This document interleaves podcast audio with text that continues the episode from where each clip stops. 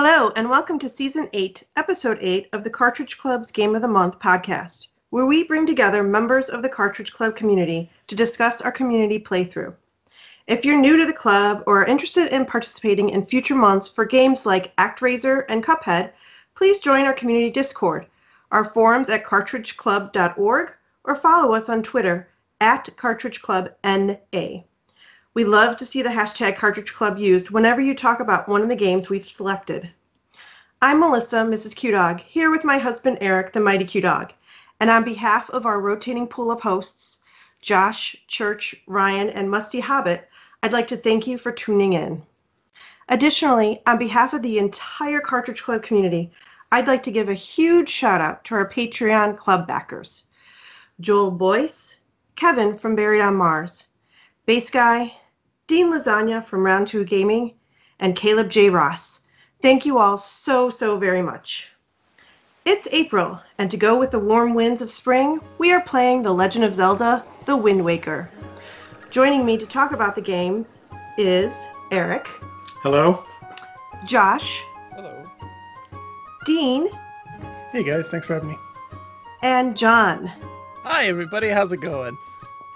Good, good, good. Thank you all for being here. I'm very excited. This um, was my very first introduction to a Zelda game, and uh, I played it several years ago, and I loved every moment of it. so uh, when uh, the club decided to play it for their game of the month, uh, naturally, I said that we would host it. Uh-huh. So um, let's talk. Let's talk about uh, whether you guys have played this before and maybe which version you played. I played the Wii U HD version. Um, I think I don't even know why we chose that. I guess just because it was newer, and I was like, I'll play the new one. Yeah. So, Yeah. but Eric, what did you what did you play? Yeah. So I played I played the Wii U version too, and we actually have it for the GameCube. Mhm. We bought it when it was released, uh, and I probably opened it at the time, checked the disc, and then sat on it. And then uh, I bought the HD remake for the Wii U, hmm sat on that, and then I think we got the digital copy for free when we bought. I looked it up when we bought Mario Kart. They were doing some kind of promotion, and you could get the digital copy for free. So that's probably why I'm like, well, look, it's already on the Wii U. We Yeah. downloaded it. You can just play it. Yeah. And so I had heard. Uh, I love HD. It's a gorgeous game, Mhm. and we'll talk about that. But I played the Wii U version HD also. Hmm. Uh, Dean, what did you play? Yeah, yeah, this is my first time with the Wind Waker. Um, you know, I, I never really considered myself like a diehard Zelda fan. I still don't. I played the original two on the NES and I love them, but it really wasn't until um, I guess September 2013, like when the Cartridge Club started, our first game was A Link to the Past, and that was my first time really giving that game a go. Um, And same with like Majora's Mask and, and whatever Mhm. episode season three. Mhm. Um, I played Ocarina on the 64 and I played Breath of the Wild just because of the accolades it was getting.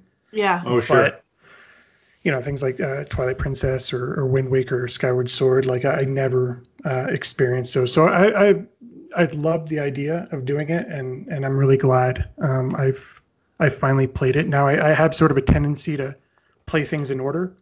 And I think the Wind Waker was sort of the, the next gate on that journey. I think this will open the door to Twilight Princess and to Skyward Sword and some of those other maybe DS or, or GBA experiences. But I played it on the GameCube. Oh. I, I know. a Good. of- Yeah. Good. yeah, I just uh, you know I've, I kind of felt bad for you know missing out on a game for so long and, and hearing the, the praise it was getting you know throughout high school and, and beyond. Um, I, I just wanted to try to re-experience some of that magic, and I know the HD version improves on a lot of things, but I had it for the GameCube. I don't give it enough love, so I just tried it on there, and I'm I'm glad I tried it. Yeah. Good. I wanted. We definitely want to talk about Yes, definitely. your experience on the GameCube versus Wii U. Yeah. Um, okay, uh, John, what about you? So I played the HD version for this particular playthrough. Uh, this would be my third time total beating Wind Waker. Um, wow. Yeah, I have uh, played a lot of the Zelda games. There's been a few gaps in my experience, which would be a big one being Ocarina of Time. I haven't played that one. Um, and, and a couple of the more modern ones like Link Between Worlds um, and some of the DS titles. Uh, but overall, I've played and beaten the vast majority of the uh, the franchise, and I love it to death. So I'm super excited. Uh, this would be the first time I've beaten the HD version, though. I played Oh, both two on GameCube previously. Oh, so Okay. you've, you've experienced both. Nice. That's Okay. good. Yeah. All right. And Josh, what about you? Uh, so I played on the Wii U. Um, I once I got the Wii U version of uh, Wind Waker, I got rid of my GameCube copy, so I, that could be sacrilege for some people. Um, but I did have um, I like Dean like to play things in order, so I wanted to to do that as much as possible. So I played uh, the one, two, uh, Link to the Past, and then I played Breath of the Wild when it came out. And I went back to play Ocarina, but I didn't get super far. I wasn't really feeling it. Uh, and I, I did want to jump into Wind Waker at some point, and so this this month really gave me an excuse to to jump into that and, and finish it up. Mm, good. Okay. Okay. Now, hang on. So I want to make sure because uh, John, you mentioned you'd played this three times before, but everybody else, this was our first time. Is that Mhm. correct? Mhm. Yeah. It's Time through for everybody else. Yep. Yes. Okay. And I had another question, but I've already forgotten what it was. so. Oh. well, you you can ask it anytime. If I Eric, remember what it was, I'll anytime. bring it up. All right. So the Cartridge Club put out a poll uh, when we first started playing this at the beginning of the month. Uh, what do you name when you play it? What do you name your character? What do you name your save file? Um, and me not knowing anything, I I just put my name when I played. I Yeah. was like Melissa, and then I was like, oh, that kind of sounds dumb now, like when they say it. Yeah, No, no, not at all. I was gonna say I typically do weird names. Uh, for in my playthrough here, it was Bob. Um, and yeah, I, like I just do silly names because sometimes it works out and it becomes inadvertently hilarious. yeah. yeah. But uh, most of the time, no, I like to have that agency. I like to Yeah. be able to have control over the name. I'm fine with people being Link, but I like to just do my own thing. Yeah. Yeah. Yeah, for sure. Um, what did you uh, name your character, Josh? Uh, I was lame and just said Josh. Yeah. and See, what you're did, not alone. Yeah. what did you do, Dean? You know, I, I always do link. Um, I'm Oh, sort yeah. of a sucker for continuity, and I, I also don't like to delete save files if they're already on a memory card or a cart, and somebody already took the name Link. So I did R2G, Ah. just because Ah. Gaming wouldn't fit. So this is the first time I've deviated, but that that sort of personality quirk outweighed my need to name him Link. Interesting. That's Yeah. funny. That's like the first thing I do is wipe out old memory cards because I don't want to confuse my saves. And I couldn't do it. That this- hurts. I'm sorry. Uh, I also, That's someone's hard work. I know. Well, they shouldn't have sold it to me. Uh, no, uh, I also named it Eric. Okay, so what we've got here, I think, is interesting. All five of us Yeah. named it after ourselves, kind of. Well, Well, yeah. okay, John, you named it Bob, which I think is really funny. Bob, Yeah. the hero, the hero of time, the hero of the Hyrule is Bob. Exactly.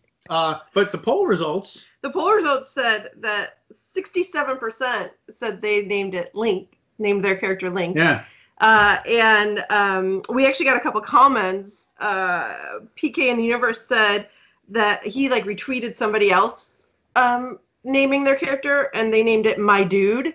So that you know, like whenever you're reading it, it's like, "Hey, my dude,", my dude. you know, it's real like laid real back. chill. yeah.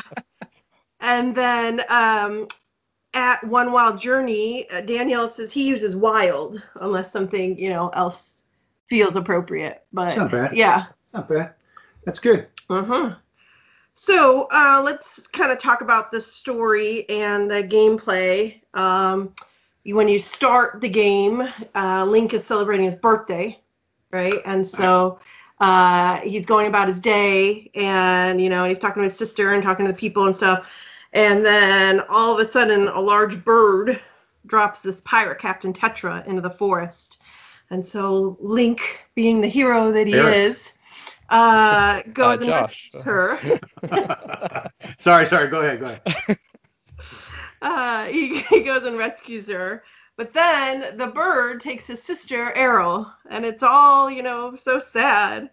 So Tetra um, agrees to take Link to the Forsaken Fortress, where he can rescue his sister. And uh, when he does, uh, the bird shows up again and captures Link and shows him to the man in black. Yeah. Who could that be? And Did you know? This was your Oh. first Zelda game. Did you know who it was?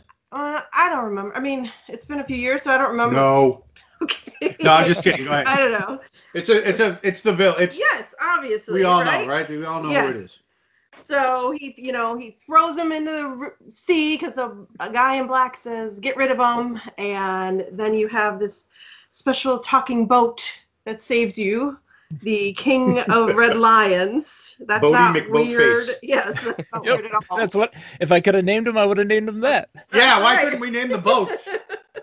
Anyway, go ahead. King of Red Lions. Yes. So the he explains that that mysterious man in black is Ganon, and in order to defeat him, you need to find the hero of time's power by finding the three pearls, and then eventually the master sword, and then you can defeat him. Okay. And this is your quest if you choose Yeah. to take it on. So yeah. So it started with your sister's kidnapping, and it became a quest to Take over Take Ganon over and Ganon. save the world. yeah.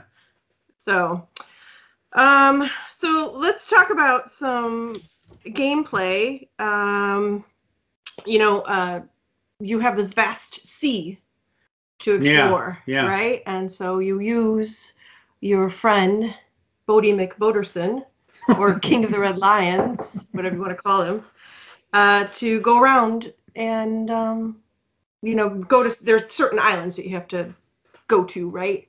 Mhm. So, uh, what did you guys think, like sailing wise?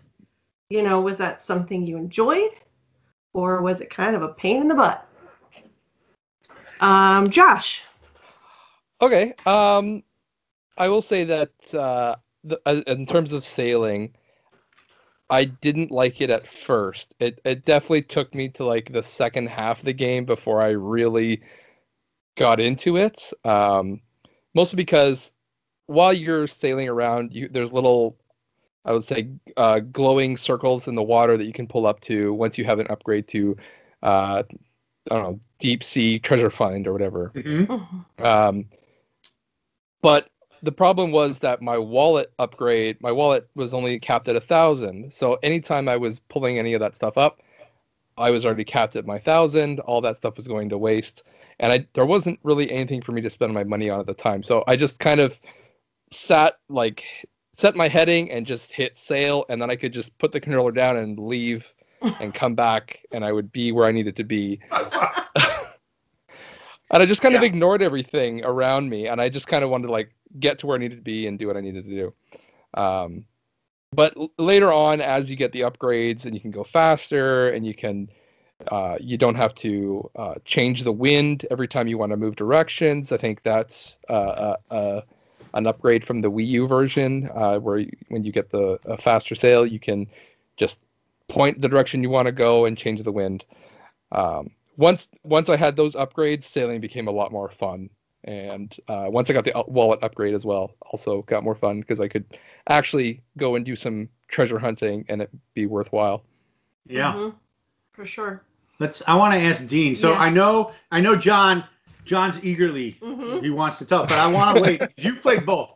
So Dean, you played the GameCube version, right? hmm Yeah. So what was that? Exp- I've heard.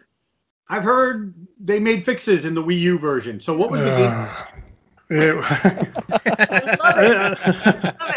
you know, no, I, I think I'll apologize in advance to, to any listeners. You know, I, I made a list of like the top ten frustrations I have with the game's gameplay in the in the Cartridge Club Discord, and and after talking it out with the community, like eight out of ten items are addressed or uh, at least partially resolved in the HD version. So I think maybe a lot of this won't resonate with you guys, but sailing was just the worst. It was. It is. it's such. Yeah. Oh, you know, I felt like personally that the game sort of contradicted itself the entire time. You know, it, I felt like what it was trying to do is give me a sense of sort of like freedom of exploration, like freedom of discovery, right? Uh-huh. And then it just throws like uh, just a bunch of bullshit in the way, like all these weird mechanics that just slow you down or push you off course. Like you first start, like when you first get the know, Uh, for your boat, and you sail off, you launch off. It's such a good feeling, right? Because you got the music playing, like that awesome ocean theme. You're flying through the waves, like you got the sun on your face and the wind on your back, and you got seagulls flying beside you, and there's fish jumping out of the water. It's like it's a really cool feeling because up until that point, you're you're sort of isolated on these little islands, and you you you open your map, your your your sea chart, and you've been sailing for like 10 minutes and you, your icon has only moved a couple inches and you're like man this world is huge.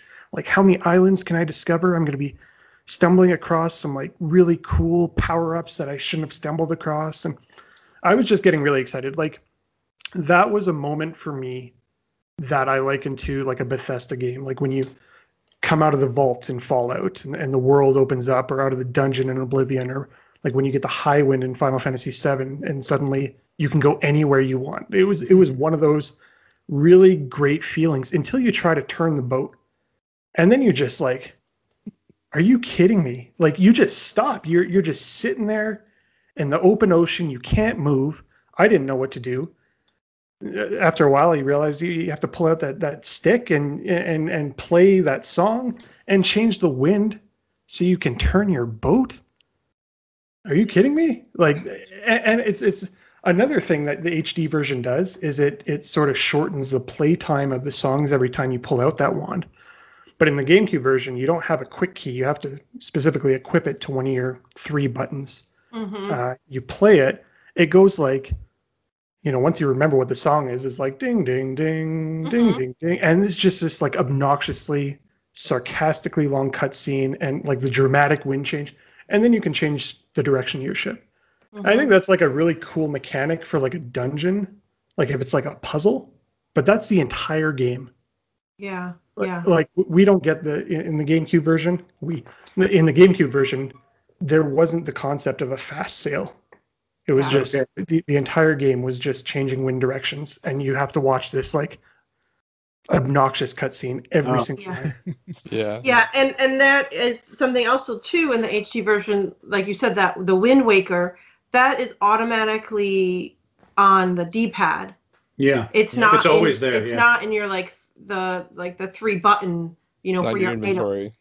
Yeah, it's from your inventory. So that you know they also changed it that way too. So it was readily available, but not in but not in the way you know you didn't have to switch it out all the time. You Yeah. Right. Yeah. So GameCube, you have three buttons. You Yeah. need the sail, right, to Yeah. move.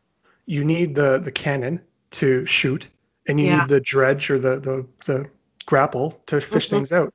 So the, the the baton or the the Wind Waker is never in your inventory until you you know, have to go into your menu, attach it, play the song to turn a boat, and it just seems like you know a, a, a Nintendo pedigree or like a, a caliber of game like Nintendo usually does. It just seems like a weird mechanic to throw in your way, and it, it sort of just made discovery a chore, right?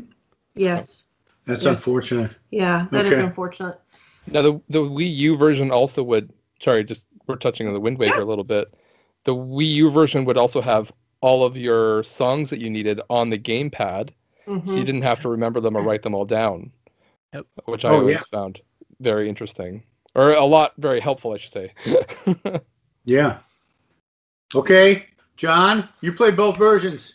Oh yeah, you guys are all right. Um, the the Wii U version's a million times easier. Sailing is a joy, and it's it's not really a, a difficulty, even when having to change the wind to to you know move around more fluidly because it's up on the D-pad at all times, so you don't have to worry about that, which is nice. And also when doing the songs, like what Josh said, you have the songs laid out to you, but also what Dean was complaining about these long cutscenes, those aren't there in the Wii U version. You do the song and that's it. And then just wind change, go. It doesn't replay what you did. It doesn't have this dramatic thing. It just quickly and just moves through.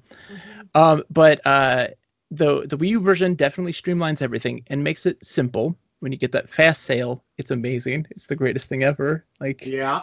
when you're on, you know, a mission, you just get to go. You just get to not have to worry about anything. Mhm. Um, but my experience on the GameCube version, though, there's nothing more frustrating than having to pause the game and switch items. Like nothing is more frustrating. Yeah. It's a it's a difficulty in everything. In a game like Super Metroid, when you have to pause to reference the map, those things break up that gameplay and make it incredibly uh, monotonous, very tedious. even in a situation where the actual action, the things that are happening in the game, aren't tedious, but when you have to stop and pause, it becomes a problem. And uh, but Wind Waker HD fixes so many things. It doesn't fix everything, but it fixed so many problems. It was so nice, and it's fun to just sail, especially because I stream, and so it's, a nice time to talk to chat. Like it's a nice time to like, hey, let's go do that. You know, let's go talk to everybody. oh, um, true. Yeah. Yeah, and it's nice to also just kind of relax and enjoy the ride. You know, there's something to kind of reflect on. You're you're very reflective in those moments. Yeah. I enjoyed it a lot. It's it's great. It's fantastic. Yeah. Yeah. I uh, I can't imagine having to pause. I mean, on the Wii U, I was constantly. Maybe we'll get into this dragging items around. Dragging But, uh, items, yes. Dragging items was a was that was actually almost a fun thing in itself. But I enjoyed the sailing. Yeah. Uh, it was uh, like you said. I reflected. I could kind of set my course, hit the A button, set the sail, and uh, Can we talk? Well, can we talk about? I'm gonna get into this. Can we talk about how you, yeah, you set your sail and put the controller down, and then you'd look at your notes and run into the mines. and then run into the mines. Yeah, yeah, that happened to me a couple. There's only there's only mines, and so the the ocean. There's there's. I expected it to be like, based on what I had heard over the past 20 years, Yeah. like empty, yeah. And it's not. There's there's always kind of stuff to do. There's Right. platforms. There's those ring treasures. mhm. They threw There's mines. enemies, random There's some enemies. Mhm. Um, They had those barrels with the rupees that you could like. yeah. over. Oh, yeah. And th- that's the other thing. There's these little barrels that you can kind of go through this obstacle course and get some money. So, uh, yeah.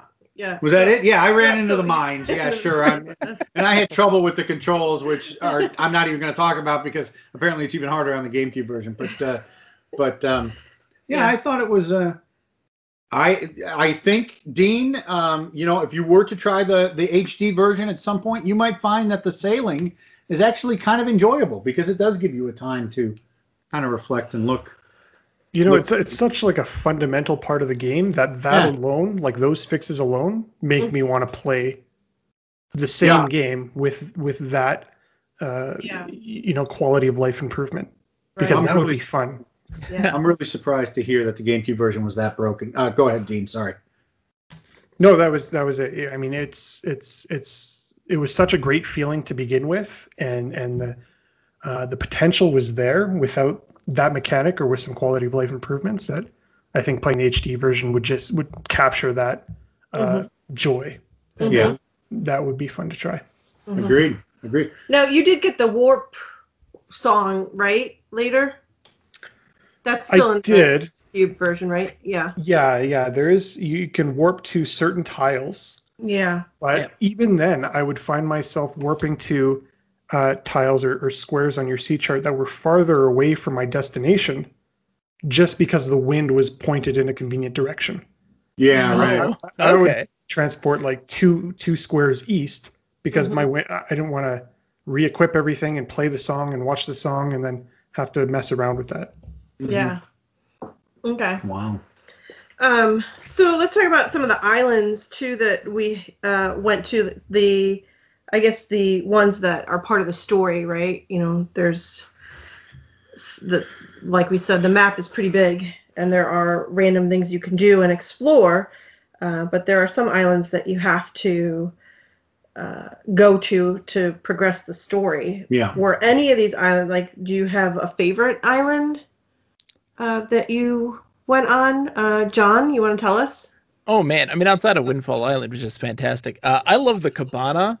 They, that was such a joy. Oh The- yeah. the grumpy uh, servant door, you know, and like these little cardboard cutouts where he stands. Yeah. Um, that's always a really great place. It was a really fun place to explore that stood out as being like a what what is this? Mhm. Like what what what? Um, and the only other place I enjoyed the little like um those mini game like uh tiles where there's just a, a mini game, a race, or doing the um the the leaf uh gliding Uh-huh. like mini games. Um, and Oh, yeah. also, uh, there's just there was a lot of really cool stuff to do. Again, when you when you talk about like, oh, the game is empty and open, uh, just water. It's like there seemed to be so much, depending on what you like to do, you know. Um, so there's some people who very much enjoy like doing the treasure hunting and like lining it up right and getting it all going. Other people love the mini games. Other people like the fights. You know, I, I enjoyed the crazy monsters that you'd encounter. Uh, But Uh-huh. uh, but for the uh, islands themselves, my favorite is definitely the cabana. I think that's just such a silly idea. Yeah. Did you do the puzzles at the cabana? There were a lot of them. Well, there's the one, the sliding tile puzzle. Absolutely not. Okay. I can't do sliding tile puzzles. Like I'm Yeah. a person who loves adventure games and like logic puzzles, but the moment it throws a sliding puzzle, I'm like, nope, not doing it. I'm done. All right. And and when you do those puzzles, all you're getting is money. Yeah, And Yeah, I did a few, And kind yeah. of like by that time, you're like, I've I got don't need it. like Yep. like my purse is full. There, there was like 10 minutes in the game where I thought you needed money. Yeah. Like at the beginning, I had the same experience as Josh. I, my wallet was full. I got the bigger wallet, Yeah. And then I I don't even remember what I bought. A few things, I guess bombs or something you could buy, Yeah. and then it was full the rest of the time. Yeah. Anyway, okay. What else? What other Uh, islands? Josh, asking- you want to tell us about the islands? Any Um, my- islands that stood my out? favorite island, I think, just more about a of a comedy standpoint, was the uh, the Deku Leaf race, uh, where you have humans dressed up like uh, the Rito uh, bird people. And so it's not it's not the actual bird people; it's people dressed up like bird people. And I just found that so funny. And I, every time I saw them, it just made me laugh. Did I miss So- that? I, did. Okay. I don't remember that at all. I missed It's that like- entirely. it's- okay, go ahead. it's like- Sorry. Two squares Yeah. uh, east of uh, Dragon Roost Island. Yep. You did it. I think. Well, Eric did it at the end, and so I think you were kind of like, Oh no, no, the foot, the flying one. yes, the Yeah. Oh, I thought he was talking about like a foot race where people were dressed up. No, no, No, I. I got it. Yeah, no, I did that. Yeah, I tried it a couple times, but that's the one where you have to fall into the vents. Yep. That's Yeah. beyond my skill. Yeah. I got the whole thing. I knew. I'm like, I gotta, I gotta have more magic, right? yeah. And I Yeah. gotta do this, but then I gotta aim into these things just right. The wind. I got tunnel. close. I got close, but I never. you got only it. have to hit the second wind tunnel. Yeah. Once Okay. after that, you can skip the rest. You don't have enough magic to go all the way. I goofed it up. Mhm. Uh, Right. Dean, you want to tell us about any islands that stood out to you? Yeah, I like the the you know inhabited islands like like Windfall Island. Like I, I was back at Outset Island all the time. I was getting Mhm. you know Grandma's potion. I was abusing that old man in the the boathouse. Oh. We're just whacking him with with a five hundred times. You have to hit him with a sword. Oh yeah. Like Did you uh, actually what? do it? Did you actually Yeah, get it 500 times? yeah, I got him five hundred times. Yeah. Oh my god. Yay. I, Yeah. I gave up. You get a heart piece. But yeah it's uh yeah I, I like those. I like the little kids on i think it's windfall island. Those little like that little Oh, rat pack of, of kids that like circle you. Yeah, No, that. Oh, yeah. uh, yeah, the killer bees. Yeah. the killer bees yeah. And he like struts i don't know. I thought the animations were, were really cool. We'll get into that in the graphics but um i, I, I like the character inhabited islands. I don't know. I, I just kind of felt and i don't know if it's different in the hd version but you know, I would visit an island early on thinking I'm discovering something and I would find that okay, it's it's gated because I need an item, which is, you know, standard Zelda trope. I need the iron Yeah. boots. I need I need something. But there mm-hmm. was no way for me to like notate that on my map. And even when I discovered an island, it, it wouldn't really like show on my sea map. I had to feed a fish. And you know, mm-hmm. you have to like Yeah. buy bait from Beedle, but then mm-hmm. there's like an inventory management component where I can only carry like so much bait in my bag. And I don't know again it just sort of seemed counterintuitive to the concept of discovery. Like I've discovered an island.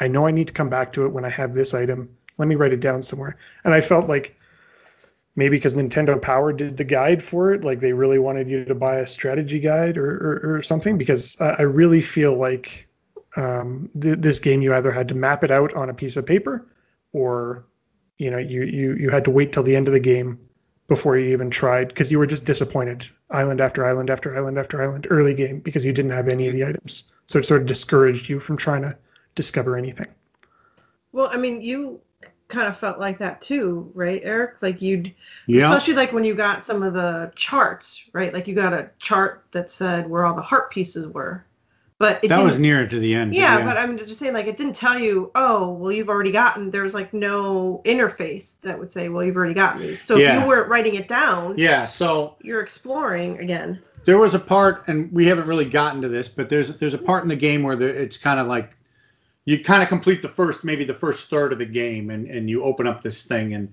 at that point, I took the opportunity, and maybe this is the segue into the next yeah. section. I took the opportunity to explore the map, and I actually because uh, maybe my wallet was only at a thousand at this point, and I'm like, I keep getting all this money. Maybe I'll just go and buy all this bait, and I'll just systematically go through and talk to every fish. And I did that, and I, I probably spent a few hours, and I just kind of spent a week doing that, and I put it all in. I mean, Dean, you said where did I? I, I put it in my phone. I have this big giant note in my phone with all the islands listed and all the things that I needed to do. And to be honest with you, I probably spent about a third of my time in the game typing into my phone. But um, I I didn't. It didn't bother me that that part of the game. It was maybe laborious or tedious, but I thought it was kind of fun. I I went and I found each fish and I opened up the map, and so I had opened up the entire map um, and got all their hints and tried to make good notes. And so. Um, and I tried to keep notes of what I was going to have to go back to, and I Mhm. forgot. Right, I, I made mistakes. Yeah, because there was this one I was like, you can go back to this other island, and you're like, which island? Which I, I was it's like, not in my "Well, notes. I don't want to tell you. You know, Yeah. I was I was trying So- not to tell you exactly what. Yeah, so I don't know. What was my point? Um, Just did anybody? was- Did you guys do the fish? Did you open up the island or the island? When did Mhm. you open up your map? I love the fish. Yeah. Like, um, I I think it's a really interesting character. I very much enjoyed talking to him, and he gave little like you know hints and and allusions to other things. Mhm. Um, and also it fed into the economy of the game, like you said. Like you were running out, you had so much money you didn't know what to do with. You're like, well, buy bait then, and and go fill that out. You're also accruing points with Beedle, then the merchant, and it's Oh, leveling yeah. up, you know, that sort of thing. Your membership card, and uh, so it all kind of fed into the economy of the game and it uh, incentivized you to explore more. Um, but i do think that uh, dean was entirely right on there should have been a way to add notes even like just a symbol of the item that you might want to use to like sticker like to just place it on there and be like that's what i need there you know? Yeah. something that would have been nice. But uh, i love the fish. I love him to death. I think that was such a great character. I like it I noted uh, several times. I think I lamented when we would get certain charts later in the game that would tell you where certain things were, like all the heart pieces. You can actually get a heart, uh, excuse me, a chart that will tell you where all the heart pieces are. And I thought it was an omission, like Dean said. Why didn't that chart highlight or cross off the ones I had already gotten for me? Why did it not update? Mhm. And and there's another thing too, which I, I won't talk about. We're going to talk about it next, maybe. But it's like, why can't it mark off that I've already defeated this, or Yeah. I've I've done the platforms on this map, or I've done the octopi, or I've done the, I've got the heart piece, or I've done the submarine. So I thought that was strange. So I, I agree. I agree with with you know it was um it was an omission. It was Mhm. something they could have done. I did it in my phone. Had this been 20 years ago and I Well- had had a piece of paper, I'd have been annoyed. I well, I'd have been annoyed. and you say that, but for me, like I like taking notes. I've always taken notes, even when like I played those Phantasy Star games. Nerd. the, those um, are fantastic Are you gonna publish those notes because like know, and I do, and I meant the to look. I meant to look to see if I still have them because I have a little notebook that I use for my video game uh, playing. And now that I have a phone, you know, like I use a phone right now for Octopath Traveler, but before I had a little notebook where I would m- Sure. make notes for all my games. And Sure. so for me, I guess that was just part of playing the game. I don't know. But what about you, Sorry. Josh? Um, so I unlocked the the the entire map about I want to say mid to three quarters of the way through the game. Mhm. Um, I actually unlocked uh, the warp, and I was actually warping to tiles that I had never been to before. Um, so I thought I found that was, pr- was pretty fun. And one of them I warped into a fairy, and the fairy was just Yeah. like, "You can't be here." You. Oh, really? It's like you haven't you haven't you're met a certain person yet. You can't come back when you've met that person, and then we'll talk. I think I can imagine which one that one was. Yeah. Yeah. Yep. So uh, it was it was yeah, it was pretty funny. Um, in in many ways, this game could, like you're saying, could have used a like, for lack of a better term, an objective system. Just something that would just say, you know, you've kind of you've kind of been here, you've done this. Mhm. Doesn't have to be like very detailed in what it's saying, but just kind of like a a, a waypoint type thing, saying this is this is kind of like your next kind of main objective over here. Um, because I Uh-huh. found that what would happen is I would play the game and then I would wouldn't be able to play it for a week. Then I would come back and I have to go, where am I going? What am I doing? What who am I trying to find? What am I looking for? Um, I found that very. Uh, I would spend the first hour just trying to catch up to where I was last time. Uh, Mhm. so I found that kind of annoying. Um, so yeah, I it, it could just use something. I I ended up using um, a a strategy guide up to a point. So I wouldn't use the the guide for the whole thing, but I would look to the through the guide. I'm like, okay, I've done up to this point, and it would just look to the next the next point, saying you need to go here and do this. Okay, and then I'll start from there, and then I'll Mhm. and then I'll continue on my journey. Um, yeah, Yeah. that's that's about it. yeah, yeah. Um, yeah. So when you go exploring, and when you you know if you want to be a completionist, you can get all these charts. The uh, you know like the heart chart and the um, ghost ship chart and the light ring chart and all the platform charts and all these charts. And then there's also like the tingle chart, and I I know like I've kind of put this ahead, but we can talk about it now. The Tingle chart is different in the for the GameCube version and the HD version. Okay. So, Dean, why don't you tell us about getting? Um, well, actually, I don't know. Well, I I don't, I don't know if, if it's the Tingle chart or the Triforce chart that I'm thinking of, and it might be the Triforce chart because, like, for the Triforce, like you, Eric, you went and grabbed several Triforces before you even were like ready to Yeah, do that. yeah. Let's hear about. I want to. Yeah, let's hear how it So works on the GameCube. Yeah, I want to hear how. So, Dean. Dean, tell us how it worked on the GameCube, and we'll ask John how that. Go ahead, Dean. Sure. Yeah. So so you do get a chart from Tingle uh, toward the end of the game after you finish uh, sort of those two quote unquote final dungeons, um, and it, it, it's sort of like a mysterious chart. It doesn't really tell you exactly what to do, but the concept is that you have to go and find eight Triforce um, maps, and then you have to bring each one back to Tingle one at a time, and then they have you have to pay them uh, I think 100 and maybe 400 rupees, something ridiculous. Um, and then he translates them for you, telling you where the actual Triforce piece is, and then you have to go dredge it up. Otherwise, the the sort of shiny uh, marker on the ocean doesn't appear. So you, you really have to do things in a very specific order, and it turns out to be um, you know 24 steps, right? You you get one map, Tingle, Triforce, one map, Tingle, Triforce. And it's a super elongated process where just that alone took me more than the rest of the game combined. Really? Yeah, Now, and it's sort of like the penultimate step, right? Before you sort of get to the final dungeon. So it was sort of like a wow, this is this is long. Are the Triforce all in the ocean then? Yeah, yeah yes. I So want to say, fine- well, most of them are anyway. Okay. Okay. Okay, John, how'd it work? on So, the uh, you know how many? Do you know how many treasure maps you have to do in uh, for the Triforce pieces in HD, Dean? Three. There's only three Triforce pieces. There's only three Triforce charts. There's only Oh, two Yeah. really? Oh, okay. Oh, Yeah, wow. you get them all in the other places where you would normally get a chart. You would get just a Triforce piece for completing that that challenge. wow. Like yeah, Okay. so it was super easy and it moved incredibly quickly. So in reality, you needed just a little over 1,000 rupees to uh for Tingle to interpret the charts for you, and it just moved super quick. It was the Yeah. longest portion, but it was also incredibly fast. And also those charts were incredibly close to like where you found those charts, so you didn't have to travel very far. They all seemed to be around where Tingle was. You didn't have to go very far. Okay. See, Yeah. that this makes me feel really like it, it's nice to know that some of the, the frustrations I had were echoed by other players and eventually changed, Yeah. and, and that Nintendo was was listening to those.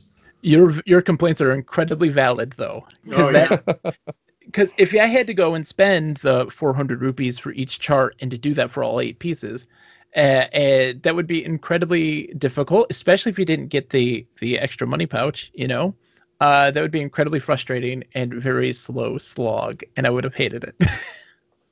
Yeah, and it wasn't nearly.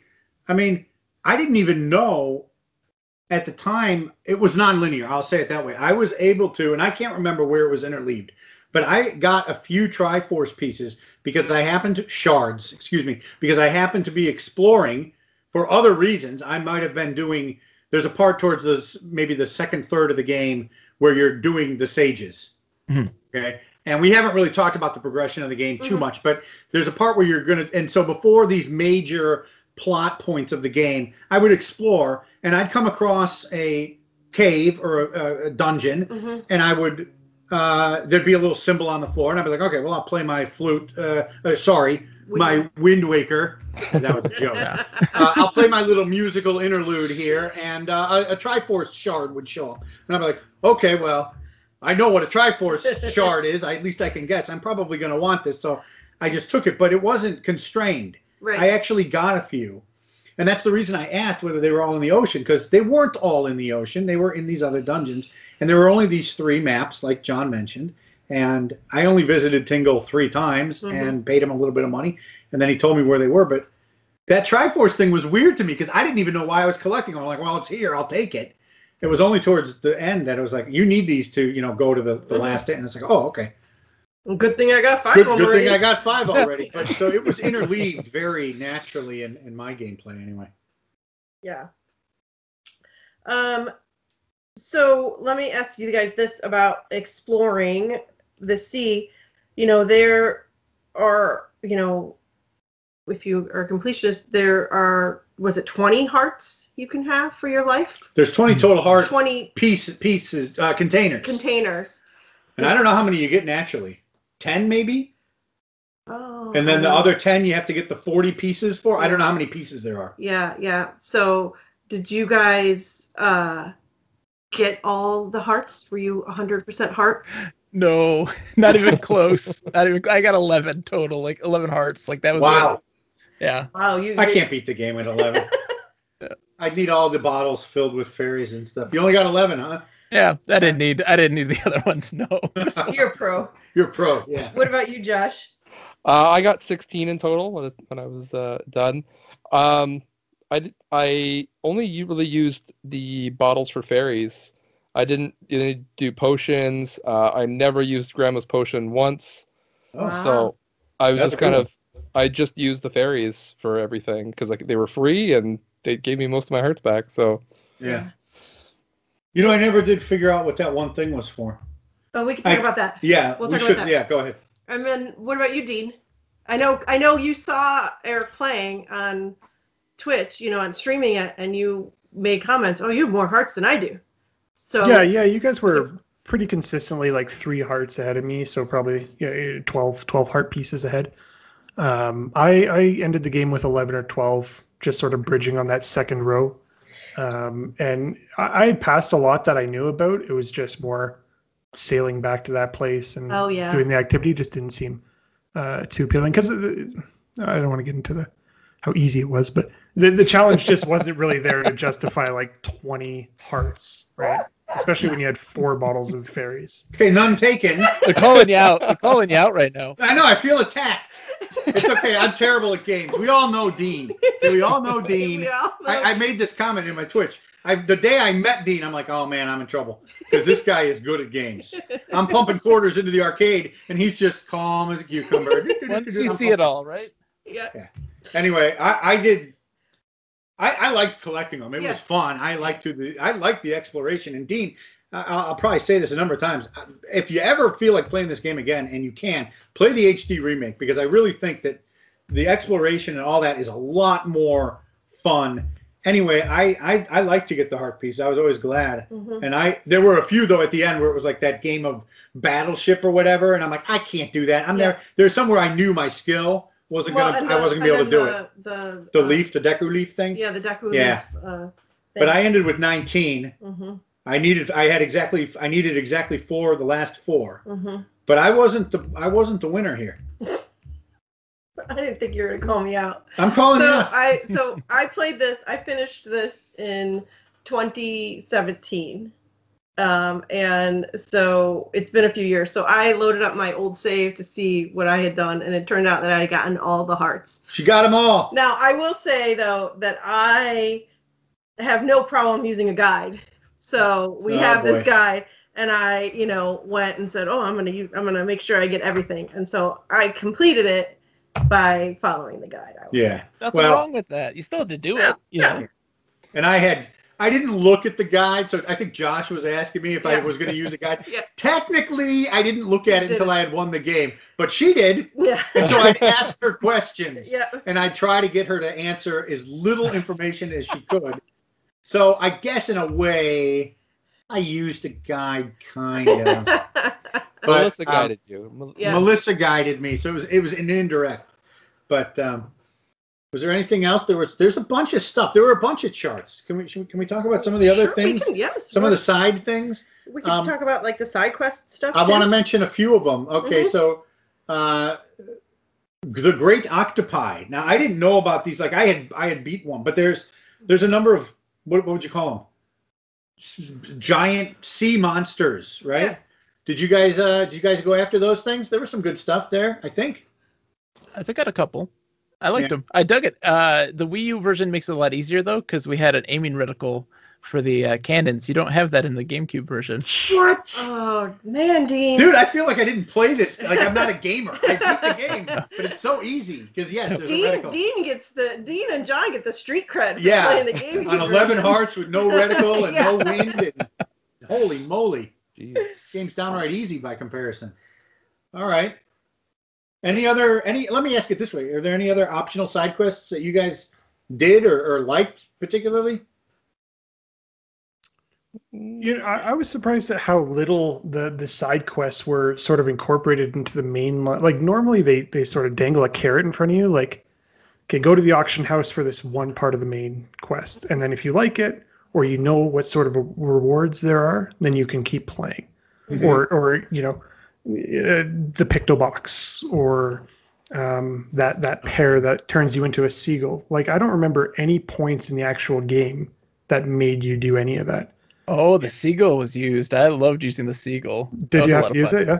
Yeah, yeah. You had to use it to um to get some uh, stuff. You had to get some of the Triforce related things with the seagull, but Right. don't, it doesn't make you use it very often. But I just enjoyed being being a seagull and flying around. Oh, sure. So yeah, there's there's all these like little side quests, and I, I I know they're out there. I just never saw what what the carrot was. Like, why would I go out and do those? And I'm surprised they didn't sort of fold in sort of a mini version of that into the main quest to sort of whet your appetite and say, I'm coming back for more of this later. Can I bring one up in particular Yeah. that I found so tedious? There were two, Mm-hmm. but one was really tedious, and it goes back to something Dean mentioned. I do not know why they did this. hmm There was the beautification Yes. on Yeah. Windfall Island, where you and I counted. Melissa says, "Oh, there's not that many." I counted. There must have been 50 of these. Yeah. things. There's there's I forgot And- inside. you can, for some reason, even though you have this little bag, which from what I can tell could hold maybe eight items or more, you could only carry three of these beautification items. And I never filled up that bag. That Mhm. limit of only three items was completely arbitrary, completely unnecessary, and made this particular thing where you where you have to go around and put these flowers in the different pots at three at a time, and then you had to buy the items. Mhm. I that was I thought that was so bizarre a choice to make it purposely limited like that and make them so many that I, I didn't do it. I said, forget it, I'm not doing this. This is insane. Um, did anybody do the beautification? Do you know what I'm talking about? I don't No. even know what they I give have you. no idea what you're talking about. okay. Uh, so in Windfall Island, there are these little uh, at a certain point in the story, there's these little uh, like uh, recesses in the land where you can place these Yeah. items into it. You had to I've, collect I've the different seen types. I've seen them around, but I just never And- talked to the right person or Yeah, and by Yeah. putting the right items in the right places and such, you unlock, you get, you know, rewards for it. And I think there's some heart pieces involved with that. I'm not entirely sure. I haven't done. I did it the first time, and I never did it ever again because I was like, this isn't fun. You no. don't get good feedback on what you like, what you should put, and it didn't. There wasn't such diversity where it felt unique or interesting. It kind of felt like a pain in the butt. Yeah, I gave up on And it. it was, and it, it you know, the th- other thing too is that that was related to another side quest with the trade merchant. Mhm. right? I don't know if you guys are the trade merchant. So it was those items that would then be, be available on Windfall Island to buy and then put as statues around the island to beautify it. Yeah. And you had to talk to you had to talk to the guy on the um, bench. He was the one who told you, oh, you know, to beautify the island. And then if you talked to him when you were done, you'd get a Is that heart right? piece. No, I gave up on that one. I like That the sounds like idea too of the trading, the trading with the merchants and stuff like Mhm. that. Yeah. That's such a great idea, but they just didn't incorporate it in a compelling way that made me want to do it because it was just for the beautification only. Yeah. If it offered items or activities or unlocking something more engaging, it would have been so much more fun to do. I like the idea, but they just didn't incorporate it well in the game. Agreed. No, the, the trading trading thing is something that they've been in other Zelda games as well, right? Hmm. Um, the only other one I've played with it is uh, Link's Awakening, Mhm. um, and they had the trading game. Uh, but I found that to be you would find the people you're trading with along the quest that you're doing. Mhm. Um, whereas this one, I felt I had to purposely go out of my way to find where the merchant was. So I only did like two or three trades, and then I was I just gave up on it. It wasn't it wasn't worth it. Uh, another, thankfully, I could just look through the trading guide or the the strategy guide and look through the trading thing and see what the reward was. And I'm like, oh, I can live without it. Yeah. yep. Yeah, so that was yeah. that. Yeah, And that then- was one of my least favorite parts. And then the other one too was the Nintendo Gallery. Oh, my favorite thing. It's my favorite thing in the whole game. Is that right? So it's my I, most favorite thing. Okay, go I go ahead. One of them, and I he's like, I, so I see like eight doors, and I'm like, okay, there's eight of these things. So I give him the thing, and he's like, come back tomorrow. I'm like, come on, give me a break. So I come back whenever, and he says, okay, go in the door, and then I look, and it's, I felt like I was in Raiders of the Lost Ark. There's all these pedestals, and I'm like, holy cow, there's got to be 30 pedestals in here times eight doors. Forget it, I'm done. I couldn't, I, and I'm like. And then I realized I, I I had no idea who to be taking. I'm like, what are all these legendary figures? Well, apparently, legendary figures are anybody you can maybe get a full body shot of. I think so. I don't know. So tell us about your experience. I, I gave up after like two. So, uh, my first two playthroughs on the GameCube, uh, I did all of it, and that involves having to do a second playthrough. Uh, Oh my goodness. uh, and so the and the Wii U version I did as much as I possibly could before I stopped playing previously. I didn't do it this playthrough because um, I had was crunch for time, but it is like my most favorite thing to do in the world. and there was nothing more awesome than on the Wii U version having the Picto Box and turning it into selfie mode while fighting a boss fight and have Link make a stupid face like while you're about to get hit. It's very There's a selfie entertaining. Mode? yeah. Yeah, there's a selfie mode. I'm playing it. Um, Yeah. um, I didn't know about yeah, that. while Dude, you're is it something you unlock? No, Yeah, you, did you Just get color? Did you get? Yeah, I color got mode? color. Yeah. Yeah. Yep, it's, It's just a button there, you huh? push. Yeah, and uh, so I would take pictures of everything all the time.